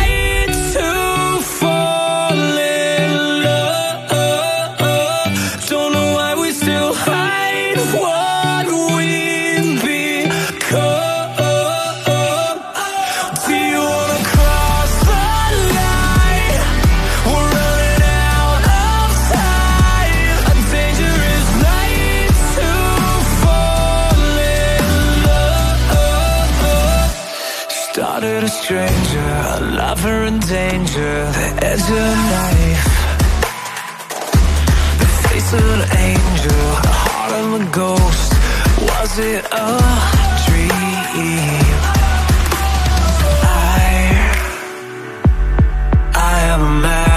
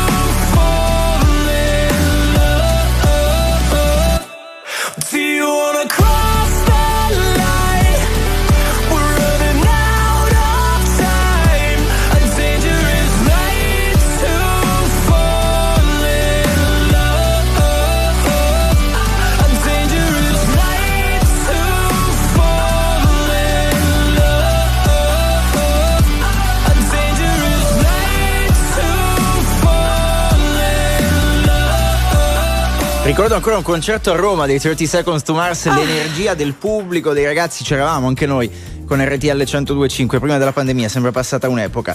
Allora, il disco era Dangerous Night, sono le 9 meno un quarto del mattino. Allora, come detto, manca Mhm. sempre meno a Sanremo, avete sentito Sì. gli spot. Tra poco ci raggiunge un altro super ospite per far capire chi è. Sì. Vi do dei, num- dei sì, numeri. vi do dei numeri. Ha partecipato 15 volte al Festival di Sanremo ed è un record. Ce l'hanno lui ed è un uomo Sì. e altre 4 persone. Ha vinto 26 dischi d'oro e 8 dischi di platino. Avete capito chi è? Se non l'avete ancora capito, state con noi perché ci raggiunge tra poco. E scaldate le ugole per capirlo. When we only cared about the fall, there was no way to know that we would get here now. Too early to stay worried about us all. Before we knew what we were both about. And now we're stuck in holding. Everything is frozen. We're faking safe and sound. Man, I can't keep picking up each time you call. If everything I say just is down. You're all that I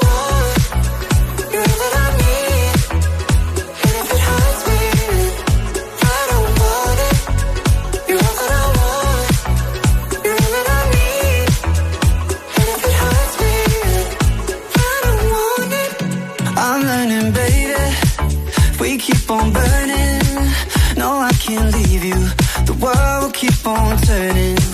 But I'm thinking lately, what's so concerning? Soon as I leave you, I just keep on hurting. And once we're off the tracks, it falls apart too fast. And we've been scared for too long, never really lasts. Once I get to thinking, it all keeps coming back. Yeah, you're all that I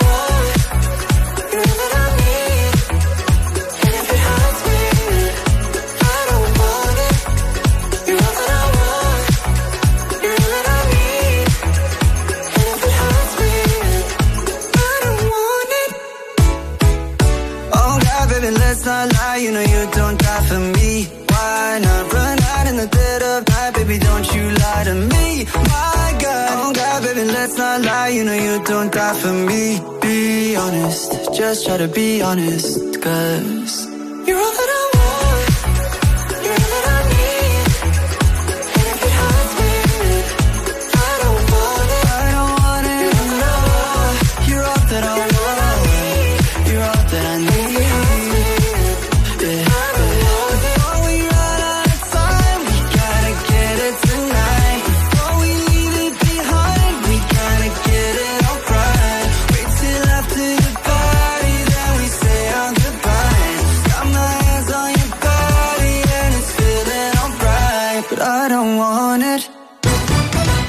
Ci sarebbe l'alta velocità tra le cause del drammatico incidente vicino a Roma in cui hanno perso la vita cinque giovanissimi, tutti tra i 17 e i 21 anni. Il conducente avrebbe perso il controllo dell'auto che si è ribaltata impattando prima su un palo della luce, poi contro un albero. Scossa di terremoto di magnitudo 4.1 questa mattina intorno alle 6 e mezza nella zona della provincia di Forlì Cesena, ipocentro a 18 km di profondità. Al momento comunque non risultano danni a cose o persone. Ieri si è celebrata la giornata della memoria. Nel corso della cerimonia al Quirinale il Presidente della Repubblica Mattarella si è detto preoccupato da riemergere eh, di alcuni atteggiamenti alimentati dall'uso distorto dei social, dell'antisemitismo, dell'intolleranza, del razzismo e del negazionismo. In chiusura allo sport il calcio, negli anticipi della prima giornata del girone di ritorno del campionato, vittoria del Bologna per 2-0 sullo Spezia, successo in trasferta della Salernitana su Lecce per 2-1 oggi alle 15 Empoli-Torino, alle 18 Cremonese Inter, alle 20.45 Atalanta-Samp. RTL 1025 siete in No Stop News. Ancora un buongiorno da Barbara Sala, Luigi Santrelli, Antonio Sica e siamo entrati ufficialmente nell'area Sanremo, potremmo dire. Siete carichi? Siete pronti? Sì, siamo in questa zona qui, avete i pass per venire a curiosare un po' in questa marcia di avvicinamento del festival che seguiremo come sempre qui su RTL 1025. Avevo dato un consiglio agli ascoltatori, scaldate l'ugola, ma eh, non ce la faremo mai in confronto al nostro ospite. Vi avevo dato qualche anticipazione, 15 partecipazioni al festival, 26 dischi d'oro, 8 di platino e stiamo parlando di Albano. Buongiorno e bentornato. Buongiorno a tutti. Buongiorno, grazie per essere con noi. Grazie per questo invito mattutino. Allora Albano, intanto che tempo c'è lì da te? Fantastico. Veramente bello. C'è il sole e nel sole poi con, con il sole chiuderemo la puntata di oggi e ascolteremo la tua canzone. Intanto Albano, eh, insieme a te noi ripercorriamo la storia di un festival che è anche la storia un po' del nostro paese. Come, come vedi, guardandoti indietro questi 30, 40, 50 anni di carriera e di storia dell'Italia e del festival? Eh, li vedo molto bene perché grazie a Dio è andata anche molto bene. Ehm, è bellissimo pensare che un ragazzo ricco di sogni e poi piano piano è riuscito a trasformare tutti questi sogni in una meravigliosa realtà. E in questo molto ha dato anche il Festival di Sanremo e non solo quello. È vero, è Eh, vero. Sanremo per me è stato una, una specie di, di scuola perché mh, nascere in un paesino del sud Italia e tanti ce ne stanno di paesini del sud Italia e non avere nient'altro che una mh, casa, chiesa e campagna e scuola. L'alternativa cos'era? La musica. La musica che nasceva soprattutto dal rapporto col grande festival di Sanremo.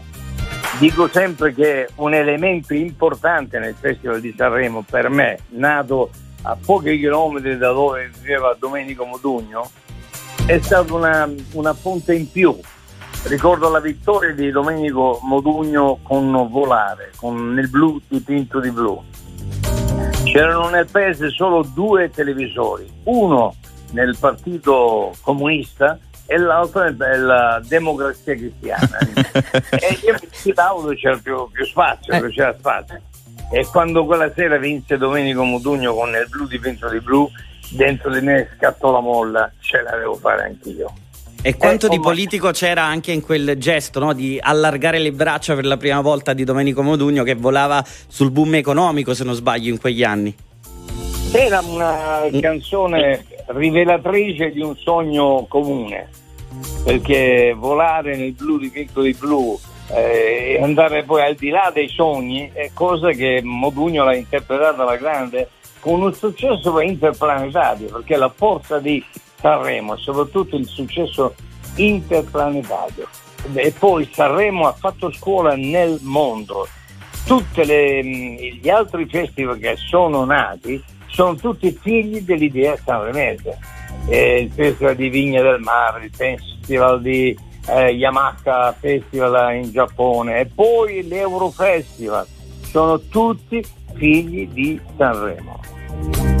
Perfetto, tutti i figli di Sanremo è un passaggio obbligato, poi potremmo dire, no, Barbara? Ma tra l'altro, Albano, mi stavo domandando, no, in questi 15, 15 anni, 15 partecipazioni a Sanremo, che cosa prova un cantante quando magari col discografico si parla, no, si ascoltano le canzoni nuove e ti dicono quest'anno si va a Sanremo? Cosa hai sempre pensato? No, io dicevo quest'anno voglio andare a Sanremo. Era diverso. Eri tu che dicevi voglio andare a Sanremo. Quest'anno voglio andare a Sanremo, quest'anno devo andare a Sanremo. E poi mi accontentavano perché grazie a Dio le vendite andavano molto bene, gli anni in cui i dischi si vendevano a migliaia, a milioni molto spesso. Era una- un periodo strapositivo per l'Italia discografica di allora. Sì. E ci auguriamo che lo sia ancora, Albano. Adesso io non ci capisco più niente, mi chiedo ma i dischi, mo- cioè le canzoni perché si incidono? Dove vanno a finire? Che è tutto una di- non hai un, un punto di riferimento, non hai un disco per leggere, è come avere un libro con, con pagine bianche, anzi addirittura senza pagine. E mi dà fastidio questa realtà. E adesso Albano è la mu- quella che chiamano la musica liquida Eh, ed vabbè, è un insomma, po' è il diverso. tempo che cambia, è il tempo che cambia. Tra Io l'altro, La chiamerei musica, la chiamerei musica evanescente, liquido che tra l'altro tocchi di bagni. No, è il liquido Ma- del tuo vino, eh. Esattamente, certo, sì. Albano, abbiamo un, un minutino, ma te lo dobbiamo chiedere prima Sì. di lasciarti perché questo trio che noi vedremo, perché tu poi a Sanremo ci sarai anche quest'anno e ci sarai per una cosa che è favolosa, cioè il tuo trio, Amadè, ehm, stiamo parlando di Gianni Morandi, Massimo Ranieri e Albano, sarà una cosa da mille e una notte, è vero? Io ringrazio Gianni Morandi perché dopo 27 anni già l'aveva capito prima quanto bella era questa idea, quanto interessante era questa idea. È un'idea perché nacque da un fatto eh, consolidato, l'unione dei tre eh, tenori, Pavarotti, Domingo e Carreras, e e dissi a me stesso ma perché non facciamo qualcosa nel campo della musica leggera e chi? Eh, chi meglio di Morandi, Ranieri e Albano perché eravamo nati nello stesso periodo, eh, il periodo delle canzonissime ed era fantastico quel periodo. C'è una copertina di eh, Domenica del Corriere di allora dove c'è una, eh, le nostre sei facce, cioè Morandi, Ranieri, Albano, eh, Orietta Berti, Modugno e Claudio Villa.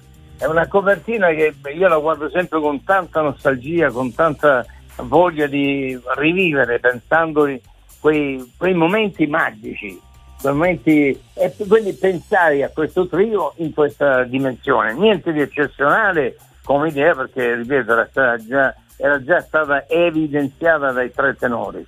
Morandi dice l'idea è bella, ma voi con quelle voci mi schiacciate. Morandi non devono cantare le nostre voci, le nostre voci le conoscono tutti, devono cantare le nostre storie.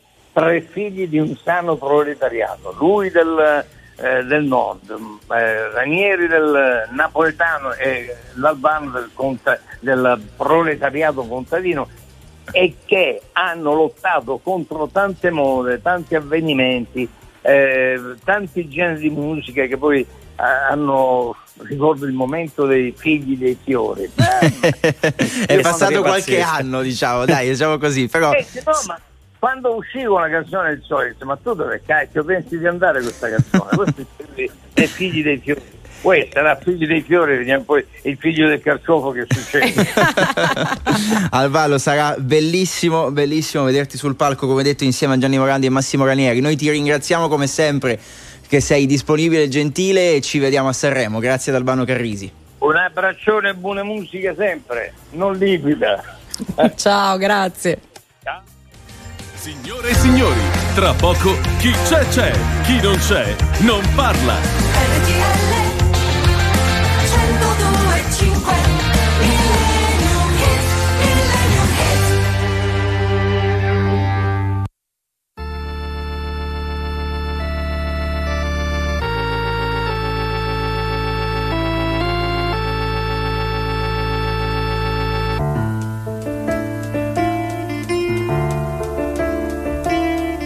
Perché? Ma perché questa notte?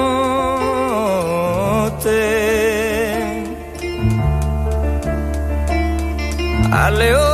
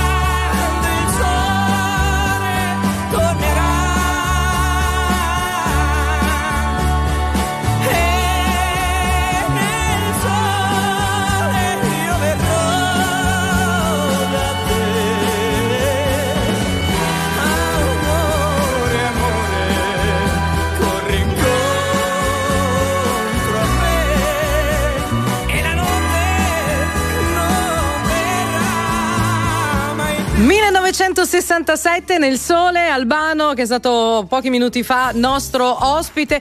Domani ascoltiamo Nostalgia Canaglia perché questa la sa benissimo Santarelli, Nostalgia Canaglia la so bene io. E domani ci sarà un'altra grandissima ospite di cui non vi diciamo nulla. Grazie, grazie a tutti per averci seguito anche questa mattina. Non Stop News torna domani mattina. Grazie a Ricchi Aristarco, Gigi Resta, Alessio Valentini, Giovanni Perria, Antonio Sica, Barbara Sala, da Luigi Santarelli. A domani. Ciao, a domani. Ciao.